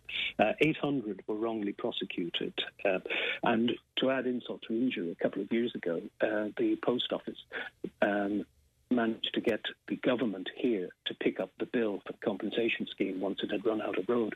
Uh, there is plenty of evidence of the post office having withheld information, of having um, known about this along, had, all along, having. Um, obstructed any kind of uh, investigation into it. And there's been plenty of evidence because periodicals like Private Eye, mm. Computer Weekly, uh, individual journalists uh, have been covering this for many, many years. But what has given it a critical mass is the ITV uh, document, uh, not documentary, but the ITV drama yes. starring Toby Jones from last week. And one um, questions are beginning to uh, ripple from that, including uh, the role of the boss of the parent company, the post office, Adam Crozier, who was until about two years ago, the boss of ITV, but he's not mentioned in the drama. Yeah, and uh, just for clarity, it's a piece of software um, created by this Japanese company. I presume it automated accounts or something. Is is that what it did for the sub post office? It, tally, it tallied the balance and kept finding a shortfall. Um, and every individual sub postmaster who was told that they had their hand in the till uh, were told that they were the only people to have reported a problem uh, with it. Now, this um, as is becoming clear from the inquiry as well. Oh, I see uh, what you mean. The individual sub, uh, the individual sub postmasters, they didn't know that other others had. No. Oh, no, wow. Each one, each one was told they were the only person to in isolation. Uh, wow. Yes. Wow. That's that's so the, absolutely incredible. And you'd imagine. I mean, obviously these people were represented in a in a court. Then did barristers not say, "Well, look, you know, let's examine the software," or there is a question being asked about the um, readiness with which uh, defence barristers accepted the post office evidence. Uh, the post office took private prosecutions, uh, as it was entitled to yes. do under the law here, um, and there are questions being asked about the extent um, to which uh, defence barristers should have been uh, more critical. Some did uh, raise those, and a lot of the time they were uh, they were basically obstructed and ignored. Uh, information was withheld by the post office. Um, as I said, some pushed and pushed. Um, obviously, people like Mr. Bates. Uh, there were 93 successful appeals, and um, it's only uh, grudgingly and very very slowly that the post office, having offloaded the financial responsibility to the government, um, in drips and drabs admitted uh, any kind of responsibility or uh, made information available. Uh, there's now been a rush from people on high to say that they were lied to by the post office. Um, Paula Vennells, who was the um, mm. chief executive of the post office between 2010 and 2019, uh, received something like uh, 2.2 million in bonuses. She and uh, fellow directors, incidentally, um, were given bonuses for given giving unhelpful information to the uh, tribunal, to the inquiry uh, a couple of years ago, which has um, incensed some people. But uh, government ministers now, including the Justice Minister, uh, are talking about clawing, potentially clawing back her 2.2 million bonuses and also looking to get Fujitsu, which has been awarded government contracts worth billions in the past few years, including during the time when Rishi Sunak was Prime Minister and claims never to have known anything about uh, the post office scandal, despite the fact Fujitsu was synonymous with it and was still getting uh, contracts. Um, let us talk about perhaps uh, clawing uh, the billion pounds Sure. uh, back from Fujitsu. The other thing I'm not completely across is did the post office Bernard continue to use Horizon, this software, then, Yes. Yes. un- until relatively recently? Yes. Wow. Even though they would have known that there was an issue. Yep, and it also well, that's the whole point of this, and it also tried to rig um, the historical, uh, uh, rig compensation uh, to sub postmasters uh, who had been declared bankrupt or who'd lost their livelihood with what are called the historical shortfall scheme. Um, there's two consp- uh, right, two egregious uh, instances. Uh, one sub postmaster ended up with just fifteen pound seventy five in compensation, having been made bankrupt in two thousand and one. Uh, sorry, he, he, and then there was another one who. Was made bankrupt in 2001. 20 years later, was awarded 330,893 pounds, but um, all but 8,000 pounds of that was withheld and clawed back. People have lost their lives, they've lost their marriages, they've lost their livelihoods, they've lost their reputations, and this has been known about for many, many years of people shouting into the wilderness. I mean, the inquiry was set up in 20, uh, announced in 2020 after the 2019 uh, court victory. But it has taken that drama last week and Toby Jones and others um, to uh, get any kind of public response because this is an election year and a lot of MPs and ministers are now running for cover. There are some who have uh, acquitted themselves with honour. The po- current Post Office Minister, uh, Hollinrake, uh, was apparently an advisor on the drama. Uh, as there's a Lord Arbuthnot who's been campaigning. And he's featured in the uh, drama, who's been uh, working at this in a tirelessly and lonely capacity for something like 15 years. Um, and there's a um, Labour MP, Kevan Jones, similarly, and they have been ploughing a lonely furrow for a long time. My God, it's it's been described in Westminster as one of the greatest miscarriages of justice in in uh, UK's history. Would you go along with that, Bernard? I'd say it joins a pantheon of dishonour because at the same time you've got the uh, contaminated blood scandal where there's people dying every day, and that um, goes back to the 70s, and the, uh, the courts justified. I think um, justified oh, the 80s, I should say, uh, but the courts justified um, not finding in favour of the victims of that because of what's taught in law school the floodgates argument that it would be unmanageable, uh, unmanageable levels of compensation. Uh, attitudes have changed, obviously, since then. There's also the Windrush scandal, uh, which, while not on, uh, well, arguably not quite on the same scale in terms of volume and numbers, um, it makes the blood boil and is outrageous, and uh, um, people have died. And there's, of course, the Grenfell uh, scandal. So uh, there's a it's among there, and then you can find a number of historical instances of uh, uh, injustice and uh, miscarriage of justice. The one thing that is uh, striking about this one is perhaps the profile of the individuals and the victims themselves, who would be uh, pillars of the community, utterly trustworthy, but who were demonised, and um, the, the sheer numbers. And of course, the people at the top take it just being financially rewarded year in, year out. It's an incredible story. And uh, speaking of incredible stories, before I let you go, Bernard, can I ask you about reaction in the UK to the news in recent days? More revelations about Prince Andrew's friendship with uh, Epstein and claims again about uh, sex with underage girls and so. Um, it seems that uh, the um, support for the royal family. Uh, in the UK is at its lowest uh, ever, from what I'm reading on social media. Is that is that fair to say? Well, um, Andrew would be the uh, weak link. Um, most people don't tend to have strong views unless something is fermented, like the uh, Harry and Meghan um, controversy or the attempts to do that. But um, a poll of popularity last year suggested that uh, Andrew's approval ratings are 8% uh, positive. 70% negative. Um, he's at the moment he's squatting in Royal Lodge in Windsor, Mm. refusing to uh, move from his 30-room uh, mansion uh, to the more modest five-bedroom uh, Frogmore house that uh, had been occupied until recently by Harry and Meghan. Um, he's arguing that uh, he has a lease until 2078.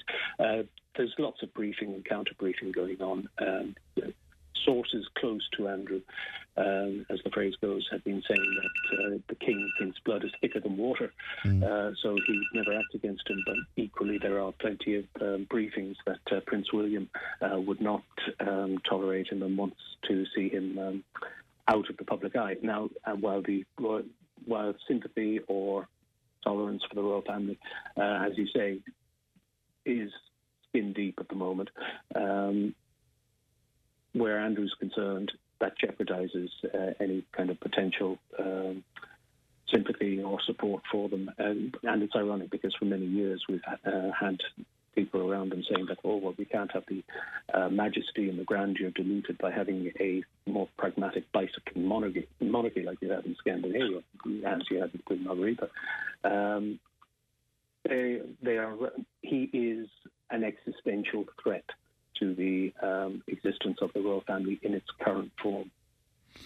Wow. Uh, Bernard, we always appreciate your time. Thank you. Thank you for coming on with me today. Thank you. Good morning. It's always a pleasure, Fran. Thank you. That's uh, Bernard Purcell there, editor of the wonderful Irish World uh, newspaper. And it's so important to Irish people in London and in the UK. All right, then, let me take a break. I'll be right back to you.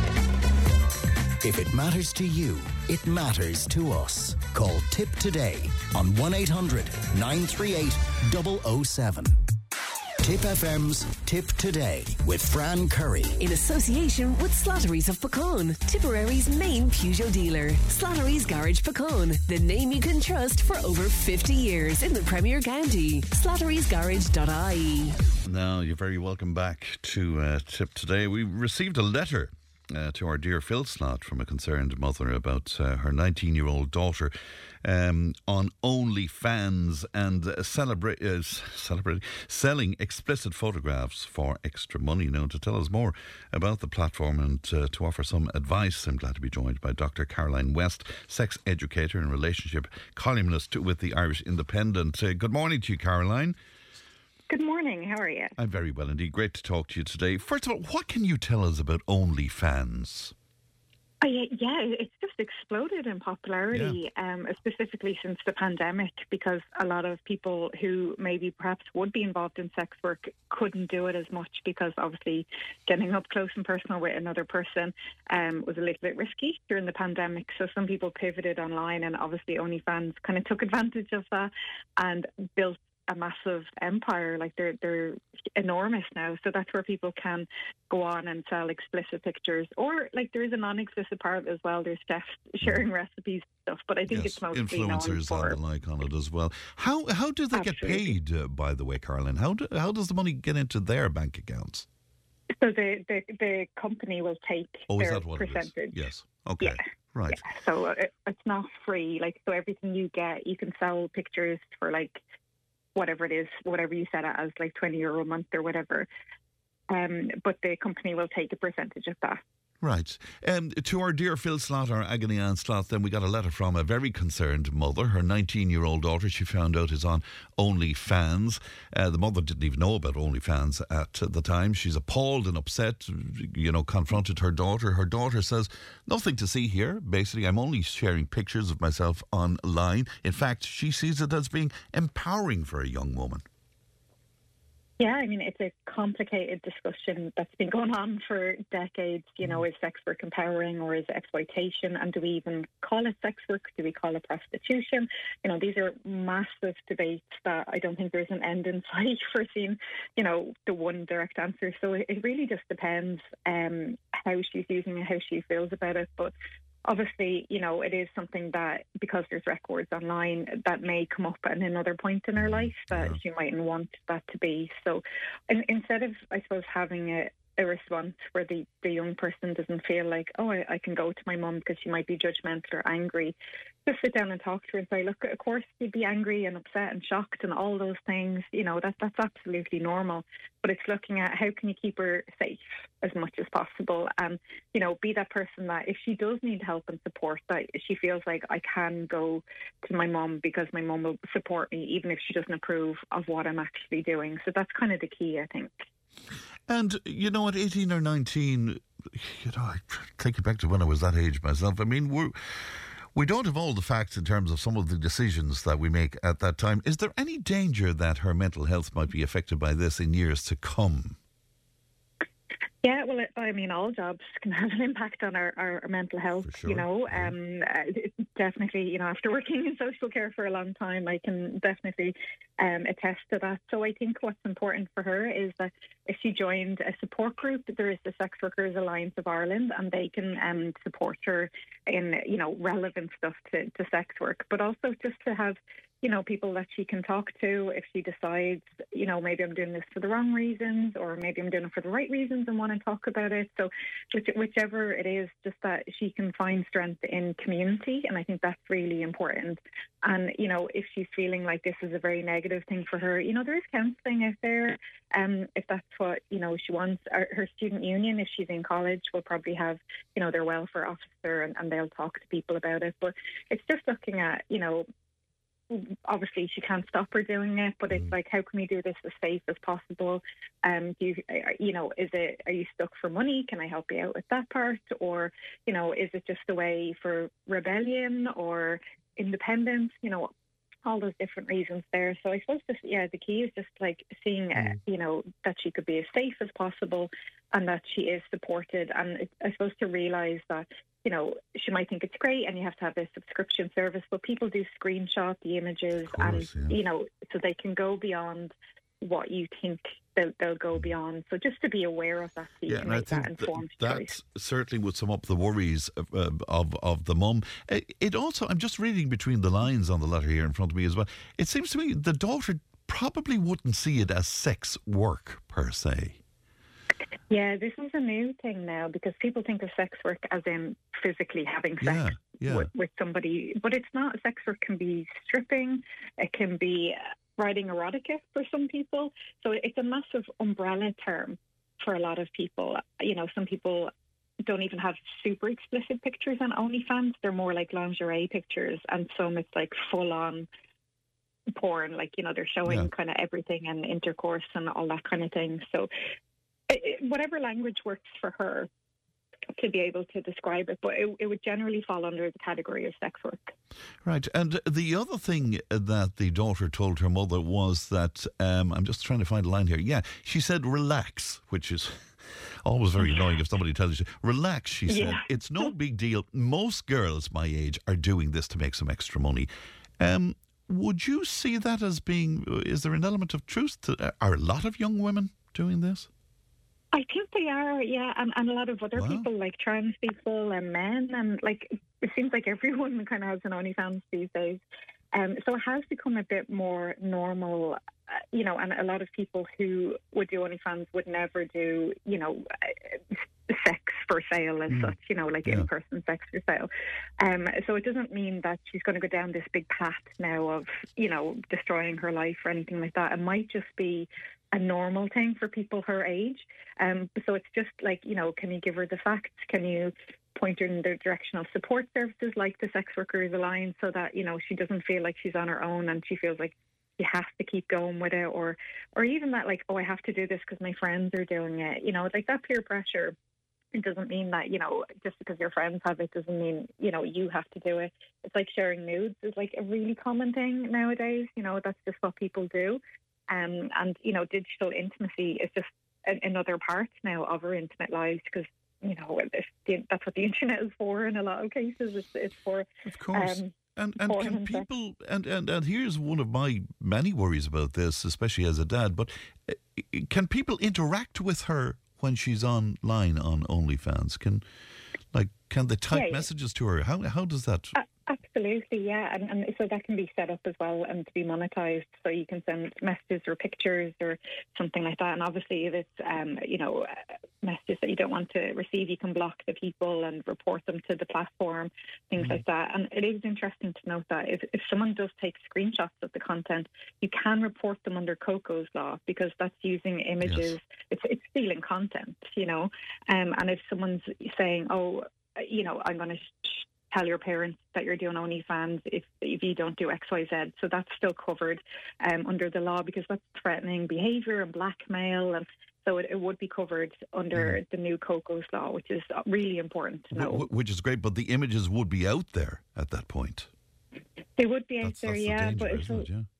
Yeah, like, and I mean, you know, part of that is like us as Irish people getting used to the fact that it's just a naked body. You know, there's no there's no inherent shame in being a woman with a naked body, mm. and it's just a new conversation we're having to have because we've come from you know a few hundred years of um, a, a, Catholic conservative society mm. that said good women are women who stay in the home and have loads of babies and run the home. So it's a whole new world that we're kind of having to learn about conversations. And I saw a tweet a few years ago that was really interesting. That was like, if women are running for political roles, we're going to have to have a conversation about are there nudes of them yeah. from their younger days yeah. because that's just what lots of people do. So um, that's it's it's just it's a new era, I suppose, in you know how we talk Isn't about it just, these yeah. I, my my main concern about it, and I'm not too prudish about these things, so long as it wouldn't damage the young woman herself. But uh, I I would just mm. worry about the content of some of those messages she might be receiving and how that might affect her mentally, and it could be body shaming or it could be whatever,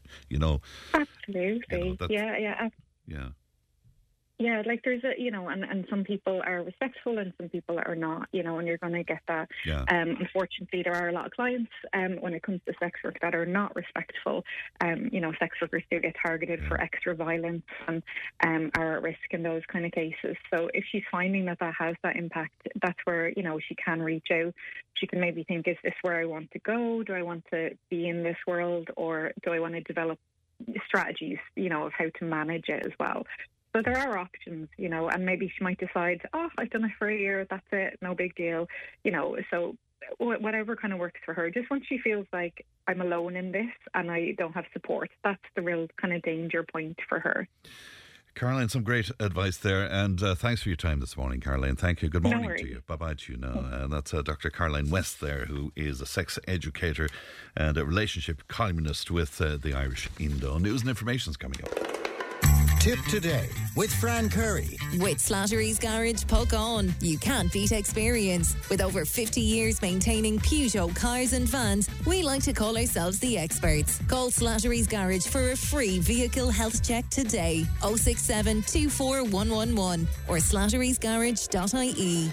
Welcome back to Tipp Today. It's time to speak to Muriel Cuddy, CEO of Marito 8020 in Clonmel. Good morning to you, Muriel. Morning, Fran. How are you today? Happy New Year and all that and all of that kind of thing. And you know, the subject we're going to talk about today, it is so apt because there's a certain amount of stress to the new year because we have expectations and all sorts of stuff. It's funny, isn't it, Fran? Because um, for the last two weeks or whatever, even at clinic since I went back, there's probably about 10 different topics that I could bring and I could talk about.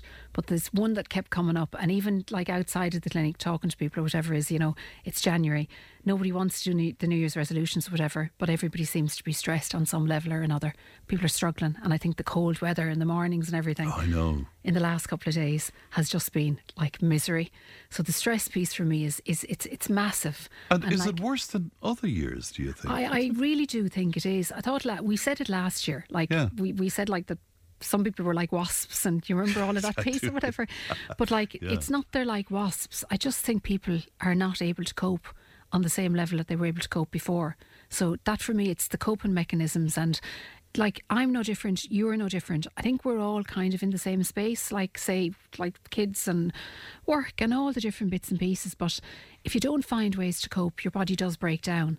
So I suppose for me, that's the side of it, as in I have to find coping mechanisms for my stress um, and for me to be able to help other people, um, mm. you know, find out like where it's coming from or whatever. And like stress and anxiety, like the feeling, the butterfly feelings that you get yes. in your stomach before something important, say like you know that even before you switch on mm. the hmm. mic in the morning or whatever, that's all fine. It's it's literally it's the chronic stress. It's the daily chronic stress that drip feeds the cortisol down into the gut like all day long. That's the stress that has, I suppose, the the, the um, consequences that we don't want, the chronic illness. And like that causes like the inability to concentrate, you know, the different things like the frequent colds, the flus, the pains, the aches, the mood, the difficulty sleeping, the fatigue, you know, all of that. And it's funny because I was perfect all last year. So the, I had a full year, I never got sick. Christmas night, so we were out for breakfast, came home or whatever, and put the pajamas on. And literally within a couple of hours, I was sick.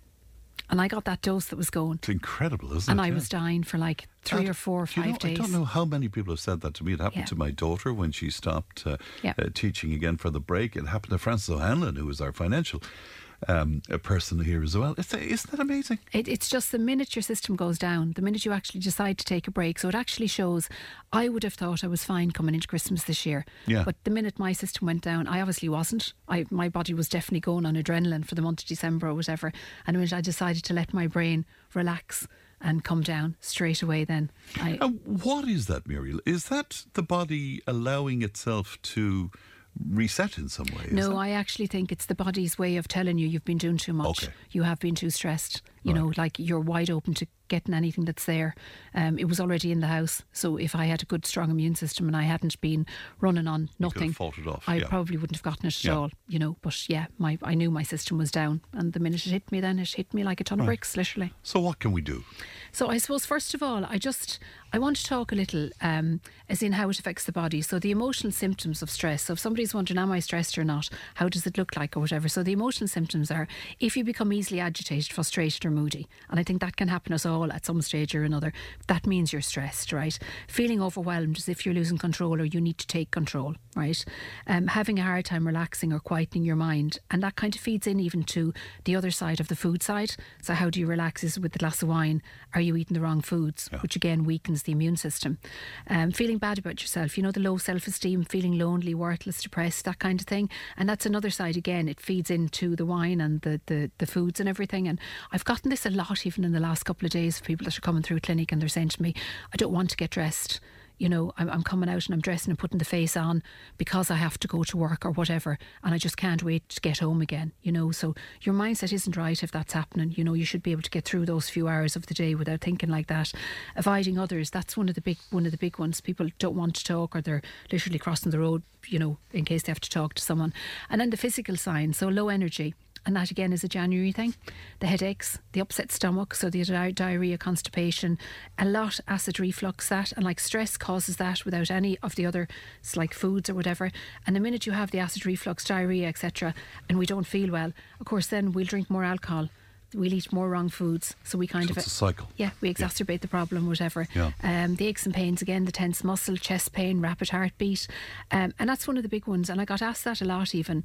And even when I got sick, it was funny because I had chest pain on two sides here and yeah and i was wondering was it it actually turned out it was pneumonia that i had right so that's where my chest pain came from but oh you you try and work back even yourself even like me knowing the world i'm in and knowing what i'm doing I knew I wasn't stressed. I knew there was nothing there. But you still worry about yourself when you feel symptoms or signs or something that you've never yeah. had before. That's really stress related or can be real stress related. So you have to really watch that one. Insomnia, so can't sleep at night. If you wake at two o'clock at night and you've the intermittent sleep and then you're banjaxed by five or six o'clock in the morning. And that, of course, then puts you to do all the wrong things again during the day because you need the quick sugar fix of your croissant and Red Bull to start your day and stuff like that. Frequent colds and infections, your immune system has gone down because of stress. Um, nervousness and shaking, um, ringing in the ears, cold or sweaty hands and feet. And, and people don't see that as a sign of stress. But that nervousness, you know, of even the talking to people and whatever, that's again is, is a major sign. Dry mouth, hard time swallowing, clenching your jaw, grinding your teeth, all signs of stress, your physical signs. And then you have the cognitive signs so this, I suppose, again, um, this is even more to the fore, the cognitive signs, the constant worrying. So the, the fact that you can't switch off. Mm. And you know, I don't know the racing thoughts on that.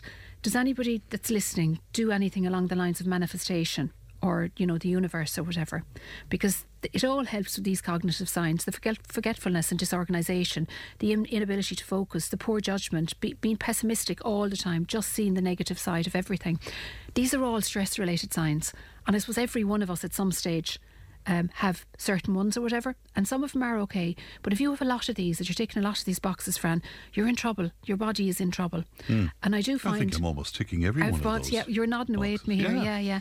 And you know what the cognitive ones, I really feel. Um, the manifestation piece comes in there that you have to change your mindset in relation to it. That you actually like, and there are behavioural ones as well. Like the behavioural ones, before we go back to, we'll go back to that.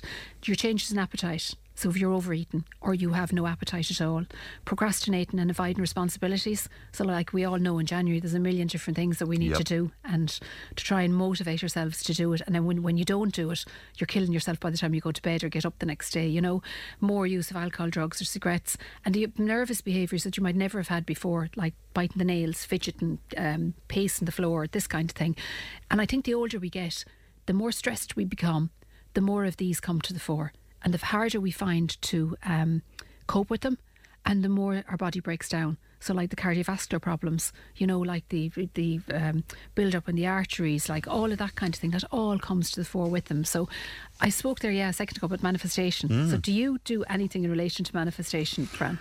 No, I I did at one stage. Uh, uh, just to explain exactly what it is, that's where you see a, a positive outcome. Yeah, you it? see a positive. Well, it's it's, it's it's it's not even you you see it, you you are it, you become it. Um, I I I've do I do a lot not more of this lately because I have to because in the world I am I'm in I see so many people with problems. To get yourself out of there, your head out of that side of it, Yes. and then get yourself into the family side of it, whatever. And I suppose I stress. So you're either born a stressy person or you're not, Hmm. and it would be in the nature of our family to stress. So um, I would always have worried before there was worry, if that makes sense, Yes. and, and worry about a worry or Yeah, whatever. course, yeah. And I think in the last five or six months, I'm getting better in because of the manifestation piece, as in you see yourself doing something, you are doing it. Like say. Um, I, I want something. I can see, say, maybe a new doctor in the practice, or, you know, she's here. This is what she looks like. You see yourself doing things like if you're worrying about the kids or whatever. Like he is okay. Like I can see him and he's doing whatever it is. You take yourself out of the worry. Will it be okay? Um, I wonder, I wonder. I'm worried about this. You don't say I'm worried about it. Like you, you flip it around and like you, you use the more the optimistic side. But with manifestation, it has already happened. Okay. So you have to talk to yourself in the in like in I suppose nearly in the future, but it has happened and it has happened in the positive. But does that mean then that the opposite can happen as well? That you're manifesting negative stuff? Well, don't na- manifest the ne- negative stuff. Like Sure, you see but the do we positive stuff. to do that but we do. That's well. The more we worry and the more we over worry, yes, like you have a better chance of the negative happening, haven't you? Like if you're going to worry about things, it's funny because this is one of the things. Like you, you know, you were saying to me there, like, what can we do to help Hmm. or what can we do to overcome it? But like, uh, if you overthink things, if you write it all down, so say for the last three or four days, or say for now, what day today, Thursday, say whatever, say for the next four or five days, right? You write down everything you're worrying about. So the minute you have a worry, write it down. The minute you have a fear about something, write it down, right? And, and you're going to worry all day long about it, whatever. Come to next Thursday, whatever. Take back out your book of the things you wrote down. How many actually happened? So how many of the things that we overstress about and over worry about actually happen? You know, like we procrastinate, of them, and we do so few Yes, of them. And yeah. like I found that last year, especially opening a new business and everything. For the first twelve months of the year, I possibly worried about everything. Hmm. Like even before it opened, would we get this in on time? Would we get that in on time? Every client coming through, every meeting I had, every bank thing, every single thing I possibly worried about for the first. And then I realised everything I'm worrying about, it's not happening. Mm, Like, mm. But it can rob your joy. Oh, totally, Yeah. totally. And it causes stress. And it can cause chronic stress Yes. because you're overthinking all the time. You wake up at night and you're thinking like of 50 different things you haven't done or the things that are going to happen the next day and you're you're trying to walk yourself through different meetings and walk yourself through different things and like none of the things that I walked myself through happened as I would have thought it hap- was going to happen so now I do it the other way around I try and do things right that when I'm going to bed I switch off going to bed. So I put the phone away. I'm in bed, possibly by half nine or whatever, and I fall asleep and try and keep my mind clear if I can at all.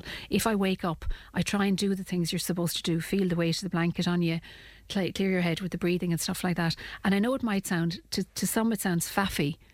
But the more often you do it, it becomes a habit. Right. And I'm starting to clear my head that at night my head isn't racing down 10 different rabbit holes, that I'm not waking up in the morning. And, and, Muriel, what about when you wake up, where sometimes you allow yourself then to be assaulted by a whole load of worries about the day ahead and yeah. stuff? I mean, you have to clear your mind. You have yeah. to get yourself like it's it's isn't it simple things like you know the way we talk about even friendships and stuff, Fran, and we say like say and this is January, so if anyone that's listening today takes even one thing from what we're talking mm. about that'll make a difference, or takes one thing every week that'll make a difference, there's one thing I've really found. You know, toxic friendships are drainers. Yeah people in your world that literally like if you say it's raining oh no it's not you know they'll just no matter what mm. you say they'll have an answer that's in the negative for you.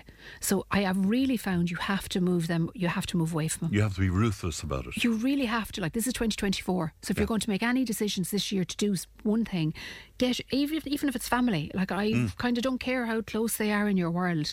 If they're dragging you down constantly, you have no choice because you can't move forward. And mm. like manifestation piece will even tell you that. Like you have to work, it's, like it's sort of a high vibration. And if you have somebody in your world that keeps you down at this low level the whole time and they're they're knocking you and people don't like Irish people, lots of times they want to see you succeed, mm, they don't want to see you slim, yeah. they don't want to see you happy, they don't want to see you making a success of yourself. So like if you've people like that in your world, you have to move away from them. Yeah, I That's, call them uh, energy vampires. Oh, totally. Yeah. Totally, yeah. So for me that would be, probably be the first one, right?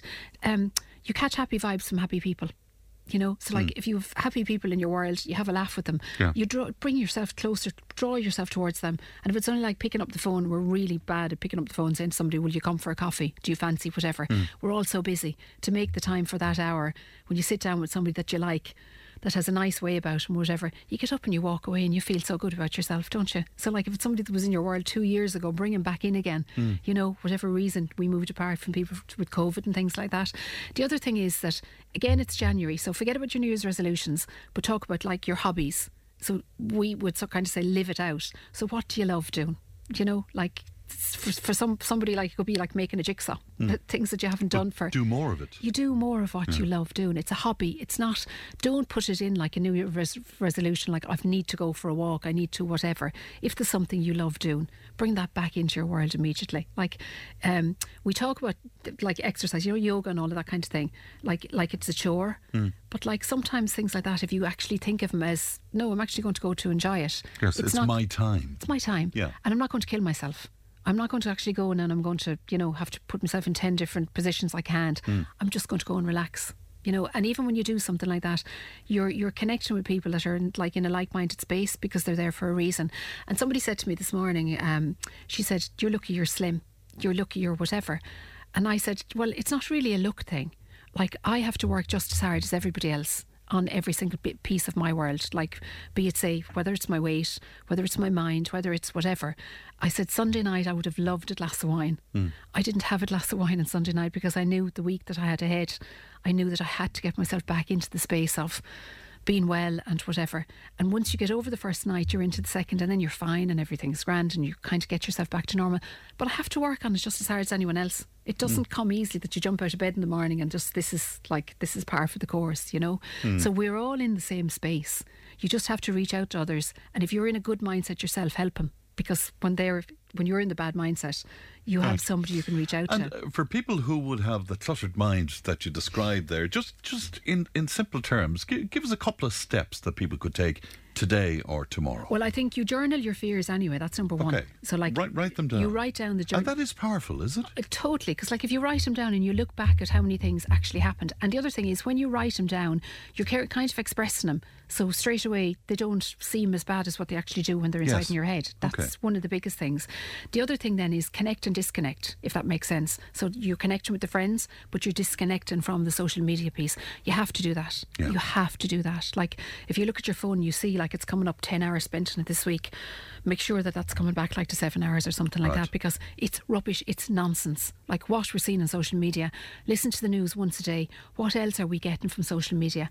Like unless you need to build a business through Instagram or you need to do social media for yes. work, you don't need to be on it. You don't need to be on it all well, the time. Well, it's no benefit. I well, suppose. you see, even with our kids, it's driving yeah. them insane. Yeah like the things they're picking up and they're learning, they're on it like my lads literally are walking into doors at home with the phone in their hand, you know. So social media, and for them, if they're, they're youngsters and they can do 10 different things, for us as older people, we don't need it.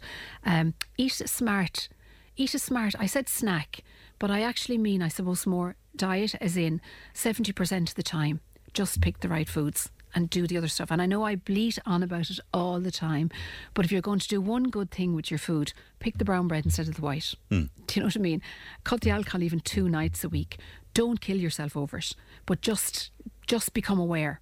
So if you start becoming aware of what you're putting into your body, because it's the biggest thing that makes us feel awful. Yes. So if we have a really bad day, we go to bed feeling awful, we can't sleep all night, and we wake up the next day feeling awful, and then the cycle just continues on. So if you can just do it, the small steps right, that's Mm. one of the biggest things. There's nothing like a good day, is there? You know that you do things right for a day, and how good you feel when you go home. Mm. And then you undo it's all achievement, It's an achievement, Yeah, yeah. yeah. And you, but you know when you go home then and you're knackered and then you do it all wrong because you eat everything that's in the press or whatever. Go to bed. So for the month of January, go and get into bed. Have a shower. Put on the pajamas. Put on the blanket. Even if it's a book or whatever, or if you're still thinking of food or still thinking of the wrong things, turn off the light and go sleep. Hmm. Literally. And even if you do that once or twice a week, you're definitely going So to it's one day at a time. Literally, yeah. Yeah. literally get through the day and go to bed. That's literally. The other thing is in January again. Um, I, I'm I'm really giving myself a pat on the back, back for this one, right? it's the chores thing, right? Yeah. The house up to ninety. So I the Christmas decorations normally come down in our house like after Stevens's day or as close to it as I can literally get because they're gone up so early. The houses stink. This year it didn't happen, right? So I the boys made me leave them up until the fifth or sixth of January. So they came down on Sunday. So the whole house was cleaned to within an inch of its life. All the decorations came down, and I started doing the rooms, as in the presses or whatever. Pick a chore, pick the all the I won't say the bad word of the S word. Pick all the things that are in your head since last September of the things that need to be done. The ones you've put off. Do one a week. Okay. Just start on one and say to yourself, right, it's going to be done by the weekend. You're clearing your head. Like a clutter free house, a clutter free mind, they say that. So that's simple. If you don't want to do the exercise piece, stretch. Just something as simple as where you're sitting there at the desk, Fran, hands up over the head. You know, just reach out, stand up, stretch. Things as simple as that. Like a simple walk. Like even if you you don't like walking, but you go into town, decide to yourself, I'm going to have a walk around town. Hmm. Haven't walked around town in how long? Like when was the last time you actually downed tools that you walked around that you weren't working? So say like Nenagh, Clonmel, Tipperary. I any of the remember when. towns that you work Yeah. in. Yeah. When did you last just put your hands in your pockets and walk around town? I can't even remember when. Yeah, that you'd actually see the shops that have opened and closed, see the people in them, smile at people, Hmm. not even stop for a chat or stop for a chat. I haven't done it in Clonmel in, I'm working, Hmm. like right in the middle of town, and bar to walk out and get my lunch and walk back down to work again. I haven't done that. So things like that, and I plan on doing it. So it doesn't have to be like a walk that takes me 10 miles down the Blue Way. Yeah. An hour around town. And then you've got your, you know, Yeah. other things is, I, and I know I said this, and I'm useless at this, and I'm definitely going to do it this year, is like plan a getaway. Even if it's a day of a getaway that you're only going wherever, Kildare Village, um, if you can't afford whatever, you can still plan a getaway somewhere for a day. What to look forward to something? Just look forward to Or a something. goal, Push a day in that you're booking a day out. Like Mm. um, if you're at home and you're caring or you're whatever, can you pull somebody in that you can actually say, listen, I've got to go somewhere. You don't Mm. have to tell them where you're going. It can Mm. be an appointment, it can be whatever, to get somebody to mind your world behind you. If you only just go away for a day and it's a massage, that you Mm. actually just have a massage and then you go and you do the walk around and you have your lunch.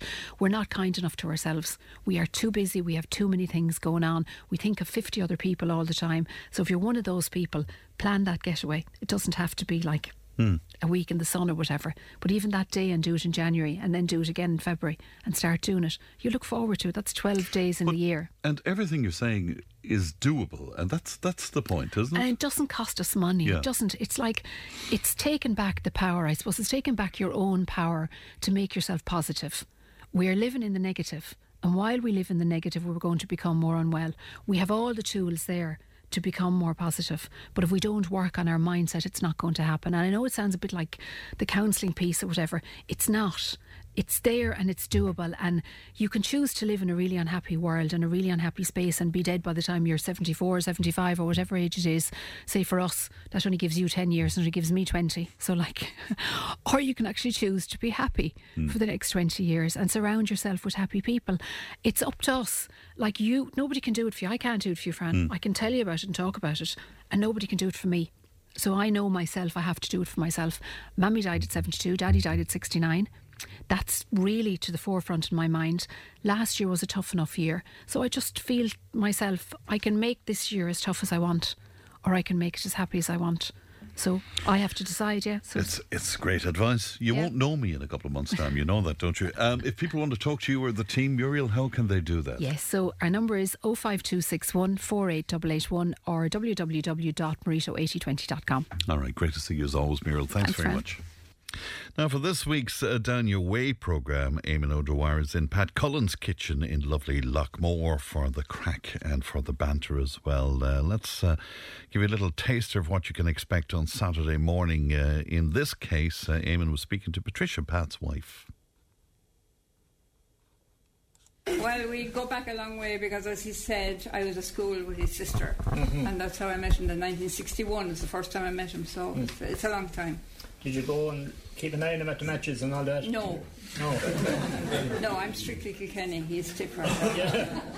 Will change, will it? No, no, no. You're no love for Tipperary at Oh, all? well, I have, yeah, but I mean, uh, I'm a Kilkenny woman to the core, and that's it. Oh, I. Sorry about that. No. It's not on me, lads, isn't it? How are we going to cope with that for the evening? Listen, nice to be with us going down your way. thank you very much. Absolutely good. Good to be with us. Tom McGrath over here, around the corner. How are you doing, Tom?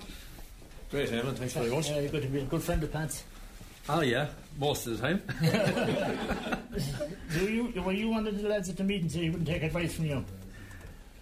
I know. And that I was before your time, No, no, you didn't give. You trusted Pat Cullen well enough and knew him long enough to trust him that what Pat Cullen done was for the best of the parish. And, you know, Pat was. Parish was parish. And, you know, you wore your heart on your sleeve, and he was one of the originals. And, you know, and if, you know, the way people would say to you, give you a bit, bits of advice from time to time, like, and so say, aye, he wouldn't be too keen. But when Pat had something to say, you took it on board, like, and, you know, great, a great man, like, worked worked very hard and worked worked hard for the, the GAA, got had his sw- swings and roundabouts. But my longest memory would be as a young fella going to a match at about uh, maybe I was seven or eight, and Pat was the goalkeeper at the time, like, and sort of you know it was very hard to get scores at that time. We were nearly as bad at scoring then as we are now, like. But I mean, we scored three points in sixty minutes the other night in the mid final, like. But Mhm. at that time. And it doesn't happen too often. but Pat then would have his own way of going sorting it out. Like Pat would decide the fly goalkeeper had me in, uh, you know, the lads in the soccer now they go up around the box at the other end try and get this goal near the finish. But Pat used to do that as well. But before Pat would leave the goal line, he'd he had to, he used to wear a cap in the goal to keep the sun off his eyes. You see, Mhm. so he take he take the cap off and. He had dentures as well, and they went into the cap, and, and they were in the back of the net, and then he went up. So, as young fellas in the sideline, we'd head on as well, like because Yeah. there was bound to be action when Pat went to the other end because He, he was, he was travelling late, so up the field. Oh, definitely. Like, but it was all in the, the cause was the, the cause was there was a goal needed, and well, sadly the goal rarely came. Yeah. But uh, no, in, in the early stage then, when you know when the Ryan Cup was put up in the early '60s, Templemore won for the first couple of years, and I said Pat was involved then for the next. We won 21 in a row. And I said Pat was involved in most and played in the first few of them and was a selector or a general encourager for an awful lot more of them. So a terrific parish man and GAA man and all that type of stuff. And, and you couldn't say enough good about Pat. But It's on how you doing, Jonathan Cullen? How are you doing, Eamon? You're welcome. Uh, good to be here. Yeah, it's great, sure. It's a great, it's a great um, um, evening, and it's nice to have everybody else here and uh, a few people around, his cousins and Pat's friends and our neighbours and that. And it's, it's, a nice, a nice occasion for everybody. Yeah. Certainly, a great tribute to you as well, the uh, PRO and uh, your your your nephew, treat PRO as well. Yeah, sure. Look, it's a nice thing. It's it's a nice. Um, it's a nice piece of history, I suppose, to write for um, for ourselves as a family. Like you know that um, myself and, and Charlie are both county PROs at the same time, and I suppose uh, it's easy for me being, being to, to, to love the GAA, being living at home and that kind of stuff. But Charlie was born and reared in, in England and in London, like so. That in itself is a huge testament to himself, the love that he has for the GAA and his involvement with Round Towers over there. And you know, we're all very proud of him, you know, and I'm sure he wants to do greater things in the future. Absolutely, Tipperary County Board is doing well. Well, it's just going okay, Aim, eh, and I suppose yeah, we've had our hiccups and, and we've had our little bits and pieces that we wouldn't be so proud of maybe towards the end of the year. But um, that'll all be sorted out in due course, and um, you know, t- but, uh, hopefully things will work out fine. I just I just noticed that on your notes there before the for the program. Um, that when you were a young lad growing up, or maybe 17 or 18, um, there, was, there was sheep and lambs and all of that around here, around the kitchen. uh, maybe yeah. one or two that mightn't be going so well. Tell us about yeah, it. Yeah, that's true. I suppose uh, they were they were my pet hate the sheep. Anyway, I suppose when Pat retired, they were the first thing that went out the door. But um, Pat was very very fond of the sheep now, like and. Um, I suppose on many occasions when myself or and my brother Tim maybe come home er, on the odd occasion when we be home late, like yeah. on a Saturday night, uh, we'd always have to be very quiet coming in because Pat would always be on the couch. And uh, we wanted to try and get in away from Pat anyway because if he saw us coming in after three o'clock, we'd be in a lot of trouble. But and would you bring the girlfriends with you? I know we, we dispensed them once before we got home. They'd be okay, like, but uh, we often got up in the morning time anyway. And you talk about roast lamb. Well, the, the lamb would be in the, sh- in the in the oven, all right, but it mightn't be dead at the time. But that, that, such was Pat's love for the lambs, like to keep them alive. He maybe put them in the oven to keep them uh, warm. Absolutely. and it was once, one or two times I think he forgot to turn the oven off, and we won't say any more about that one. oh, I just love Down Your Way. You can hear it in its entirety this uh, coming Saturday morning from uh, 10 o'clock with the great uh, Eamon O'Dwyer, as he says himself, another programme, another edition of Down Your Way. Tipp FM's Tipp Today with Fran Curry. In association with Slattery's of Puckane, Tipperary's main Peugeot dealer. Slattery's Garage Puckane, the name you can trust for over 50 years in the Premier County. Slattery'sGarage.ie. Anne was on to say, Sorry, Fran, I'm not being pedantic, but even the ITV News called it Mr. Bates and the post office. It's actually Mr. Bates versus the post office, which has a very different meaning. And you're absolutely right. So, mea culpa and mea maxima culpa and all of that. But uh, thank you for that. Um, and Mick was on from Clonmel to say, I've just seen that the former boss of the UK Post Office has returned her honorary uh, CBE. And somebody else saying, uh, doesn't uh, the Irish know only too well about miscarriages of justice in the UK? Now, we received a letter to uh, Phil in our agony aunt slot from a man who has concerns about his ex wife's um, uh, about his kids with the ex wife uh, calling her new partner dad. Now, he feels like it undermines his role as a father and he's worried that it could confuse the children. He wants advice on how to handle uh, the situation and whether or not he should bring it up with his ex wife. Well, certainly Phil's advice was that, yeah, he needs to confront the situation. But one of our listeners, Fiona, is with me now. Fiona, good morning to you. Good morning, friend. How are you doing? I'm very well indeed. How do you feel about this, Fiona? I couldn't believe my ears, to be honest with you, when that was read out on air. Um, I just think that. Uh, look, I, we all know that there are very, very some modern setups in families.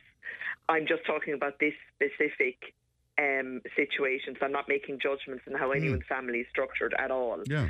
Um, but you know, I, I really couldn't believe my ears. I just think that the the relationship between parent and child is such a gift. It is, it, you know, it's a relationship that should be respected um, by everybody.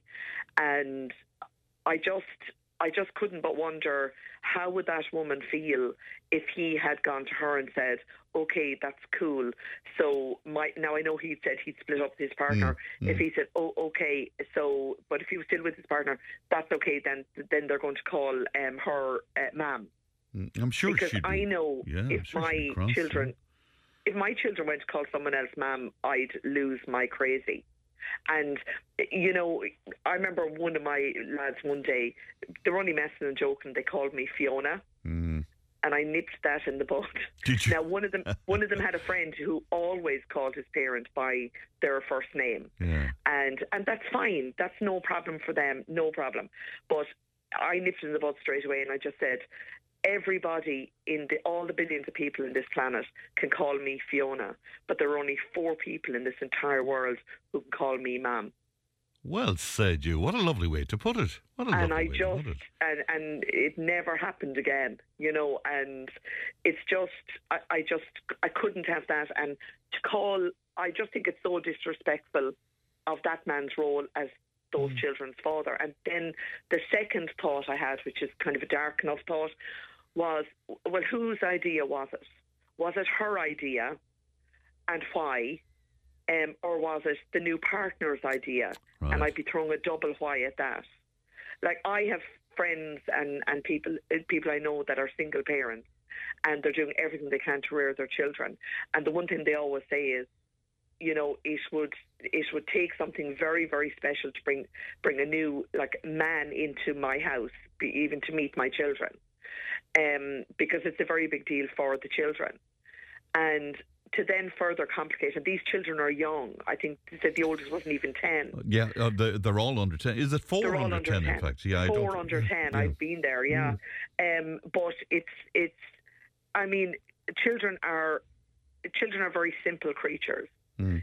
They need very firm boundaries. They need to know where the lines are.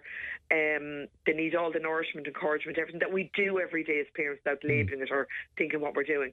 But to try to confuse them and throw this new person to the mix and insist they call him dad. And could I be devil's advocate for a moment, uh, Fiona? Yeah. Because in fairness, uh, I, largely just from a personal point of view, I go along with everything you're saying. But to be advocate on this, yeah. um, they're very young kids, as you say. I presume they're spending the majority of the time with the mum.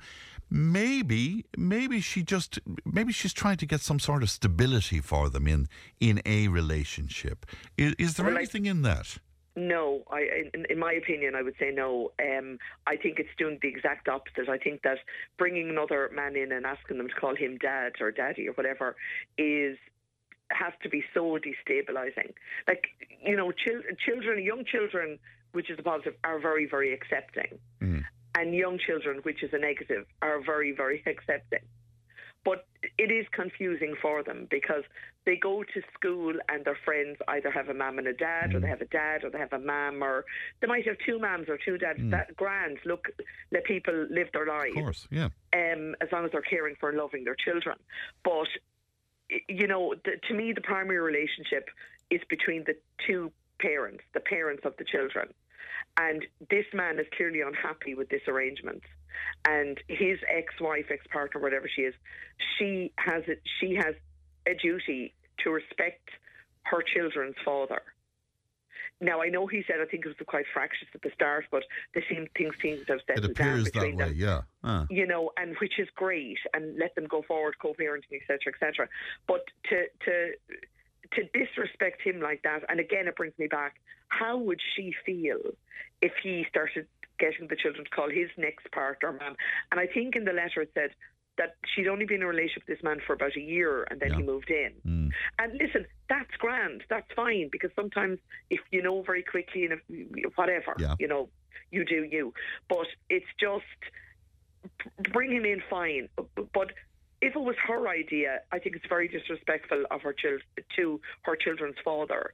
But if it was the new partner's idea, that would raise the hairs in the back of my neck. I'm sorry now, I'm going to judge, rush to judgment here. And I'd be wondering why. Eh, listen, most men in a stable relationship, they nearly have a nervous breakdown at the thoughts of becoming a father. Then they learn to love them, and it's grand, it's all fine. But I, I don't know any man eh, who has said, "Oh my God, yeah, I really want children. I really want children. Never mind his own, but to take on someone else's." You know, where is the rush in this? And why the need very to label him dead? Yeah. And whose idea was it?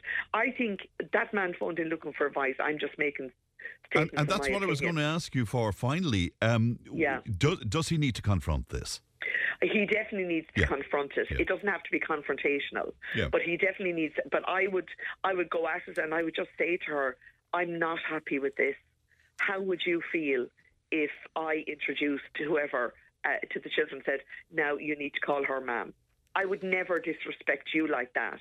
And by you doing this, I find it, find it very disrespectful for me, All right. to me. And I'd further probe it and say, whose idea is this? Is he pushing for this? And if so, why? Why does a man who is not, who is new in these children's lives, why is a man pushing so hard to be so close to these children? Now, that's a dark thought, Fran. That puts a whole other dynamic Whole uh, to other this that I hadn't whole- thought of, Fiona. Yeah. Now I have to say, you it know. was one of the first thoughts I had. Whose idea is this? If she, is she pushing it, why? Is he pushing it, why?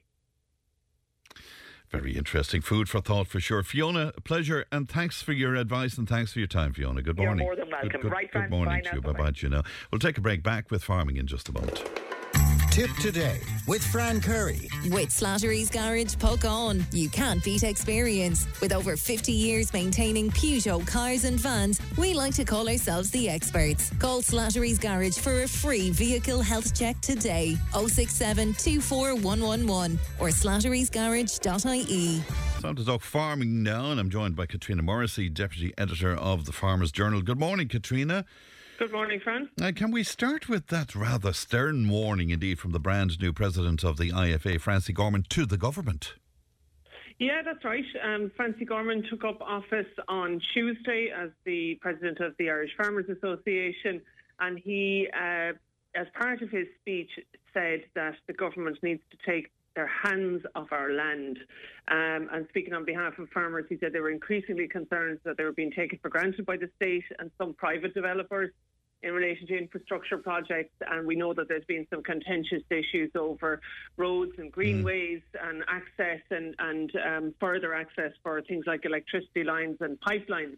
So he said, let me be clear, there must be full agreement with farmers before any developer enters their land.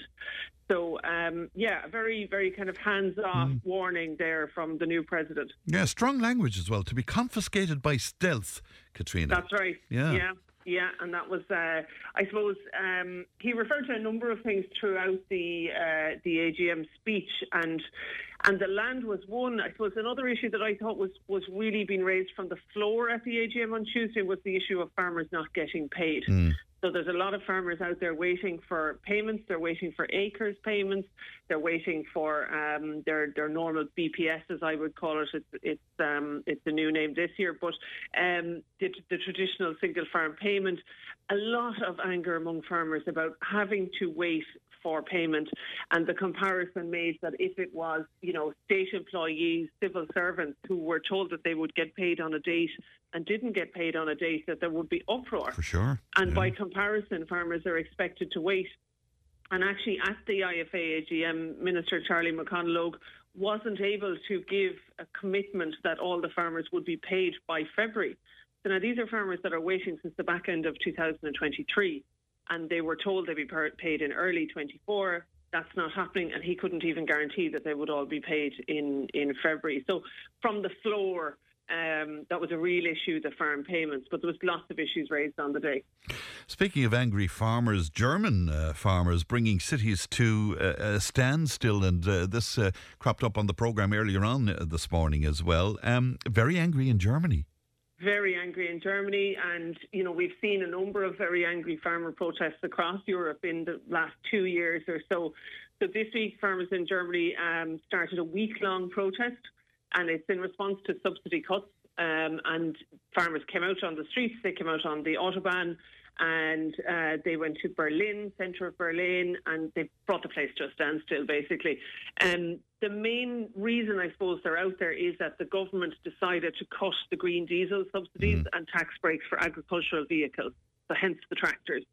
Um, and that was uh, driven by the government's announcement that it needed to save 900 million from farming subsidies um, after they, they lost out on, on debt due to a, a court ruling that the government thought they would get. Um, the German government, prior to this week's protest, did roll back a little bit. Um, in that they, the tax relief for the agricultural vehicles like tractors, they'll be phased out, and the diesel subsidy will be phased out now as opposed to a blunt cut. But it's not the first time we've seen farmers taken to the streets in Europe. We've seen it you know, previously in Ireland, but mm. I suppose the Dutch farmers have, have come to the forefront in recent years, and their issue was, you know, nitrates and environmental regulation that is at least partly the reason for um, the the rise of the, the political party in in um, in Holland. Yes.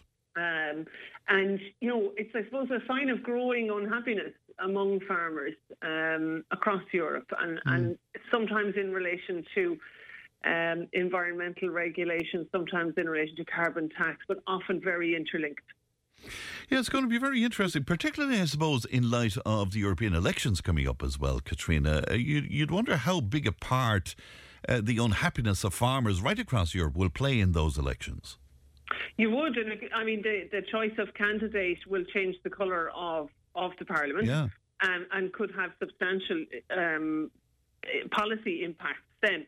Um, and in the case of, say, for example, the Common Agricultural Policy, that is already being talked about now for 2028. Um, the, the, early talks are yes. happening now, but the real talks will begin after the European elections um, in June. And obviously, that, that will be directly affected by by the uh, by who is elected in Ireland and across Europe. It's going to be interesting times, that's uh, for sure. Should we be concerned about Irish food and drink exports dropping um, to 16.4 billion uh, last year? Is that is that of grave concern?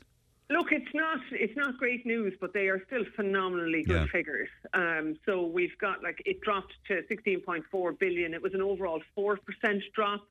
Uh, not what anybody wants to see, but it was a, a, value drop. We know that the price of commodities fell last year. Mm. You know, we know that the price of milk and dairy products fell, sheep meat fell, and then pig meat was particularly badly hit. So primary beef exports, as in the volume of them, actually, uh, sorry, the value of them actually grew 2% and prepared foods went up. So that's in the value added sector. Um, so is it the end of the world? No. Um, but is it a negative uh, news story? Yes, it is. Um, we're still, you know, exporting mm. huge amounts of food and drink to Europe, and the industry and the Bord Bia um, experts were still, you know, they are very optimistic for 2024. Um, and most of the companies that were surveyed in relation to exporting food and drink, the companies themselves are expecting some growth in 2024. So it'll be interesting to see what happens. But Ireland, you know, it's an absolute star performer in terms of exports of food and drink. Can I ask you about that UCD uh, study? High output herds could cut carbon emissions. Would that would you be talking there about less animals producing the same amount? Is that what that's about? Yeah, so I suppose historically in Ireland over the last 20 years or so, we have moved away from what would have been called a high input, high output type of cow.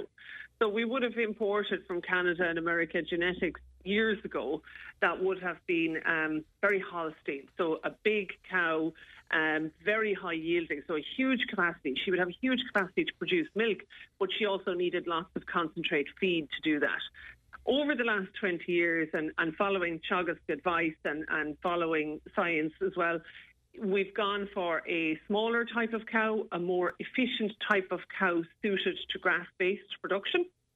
Um, so they are lower input in that they need far less concentrate feed. They do most of their milk um, off grass alone. And then they produce slightly less milk as a result. But it, it is more economical cow, we'll mm. say, in terms of buying your inputs for her. Um, but there was a, a, study done by UCD and a professor, professor um, of agriculture and food economics, Michael Wallace, has been looking at a comparison between a high input, high output cow system and a benchmark uh, Teagasc highly grass based, low input herd. And in the current um, environmental policy, he's saying that actually those higher output herds could play a role in reducing the, the number of physical cows in the country. Mm. And therefore, cut greenhouse gas emissions while still being able to provide enough uh, milk supply for the processors, you know, the dairy goals, the Tirláns, um, and to feed the dairy export demand, which we've just talked about.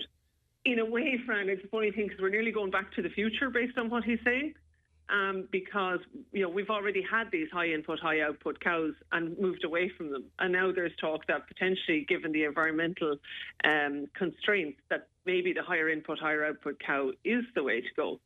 Of course, the the one thing to bear in mind in this is that it is a high input cow as well as a high output mm. cow. You might have less of them, but you will be requiring to buy more concentrate feed. If that is imported feed, uh, what's that going to do for carbon footprint?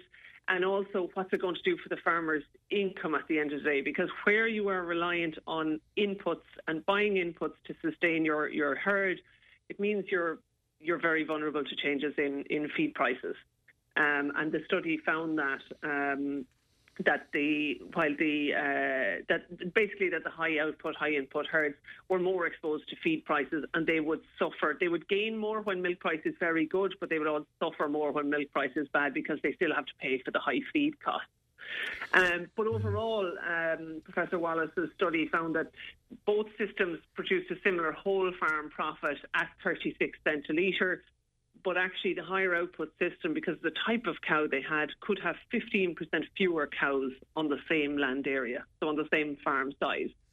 So if the if the end goal is purely environmental, cutting greenhouse gas emissions, that may be an option for some of the industry. It's very interesting, isn't it? Caitriona, thanks as always for your time this morning. Thank you. Good morning to you. That's uh, Caitriona Morrissey, Deputy Editor of the Farmers Journal, and the journal is on your shelves right now. One of our listeners reminding me that on Saturday night, uh, Michael Collins, the Michael Collins Band, appearing at uh, Cahir House Hotel, and I'm there along with uh, Muriel on the night as well, so it's a two band uh, session. So there will be about four hours of dancing, I would imagine. But anyway, tea and coffee and nibbles, and it's from half past eight until date. That's it for me. Uh, Emma produced, Ali looks after our content. Stephen's on the way with the time tunnel, and I'll talk to you tomorrow. Look after yourselves, won't you? Bye bye. Tipp Today with Fran Curry. With Slattery's Garage Puckane. You can't beat experience. With over 50 years maintaining Peugeot cars and vans, we like to call ourselves the experts. Call Slattery's Garage for a free vehicle health check today. 067 24111 or slatterysgarage.ie.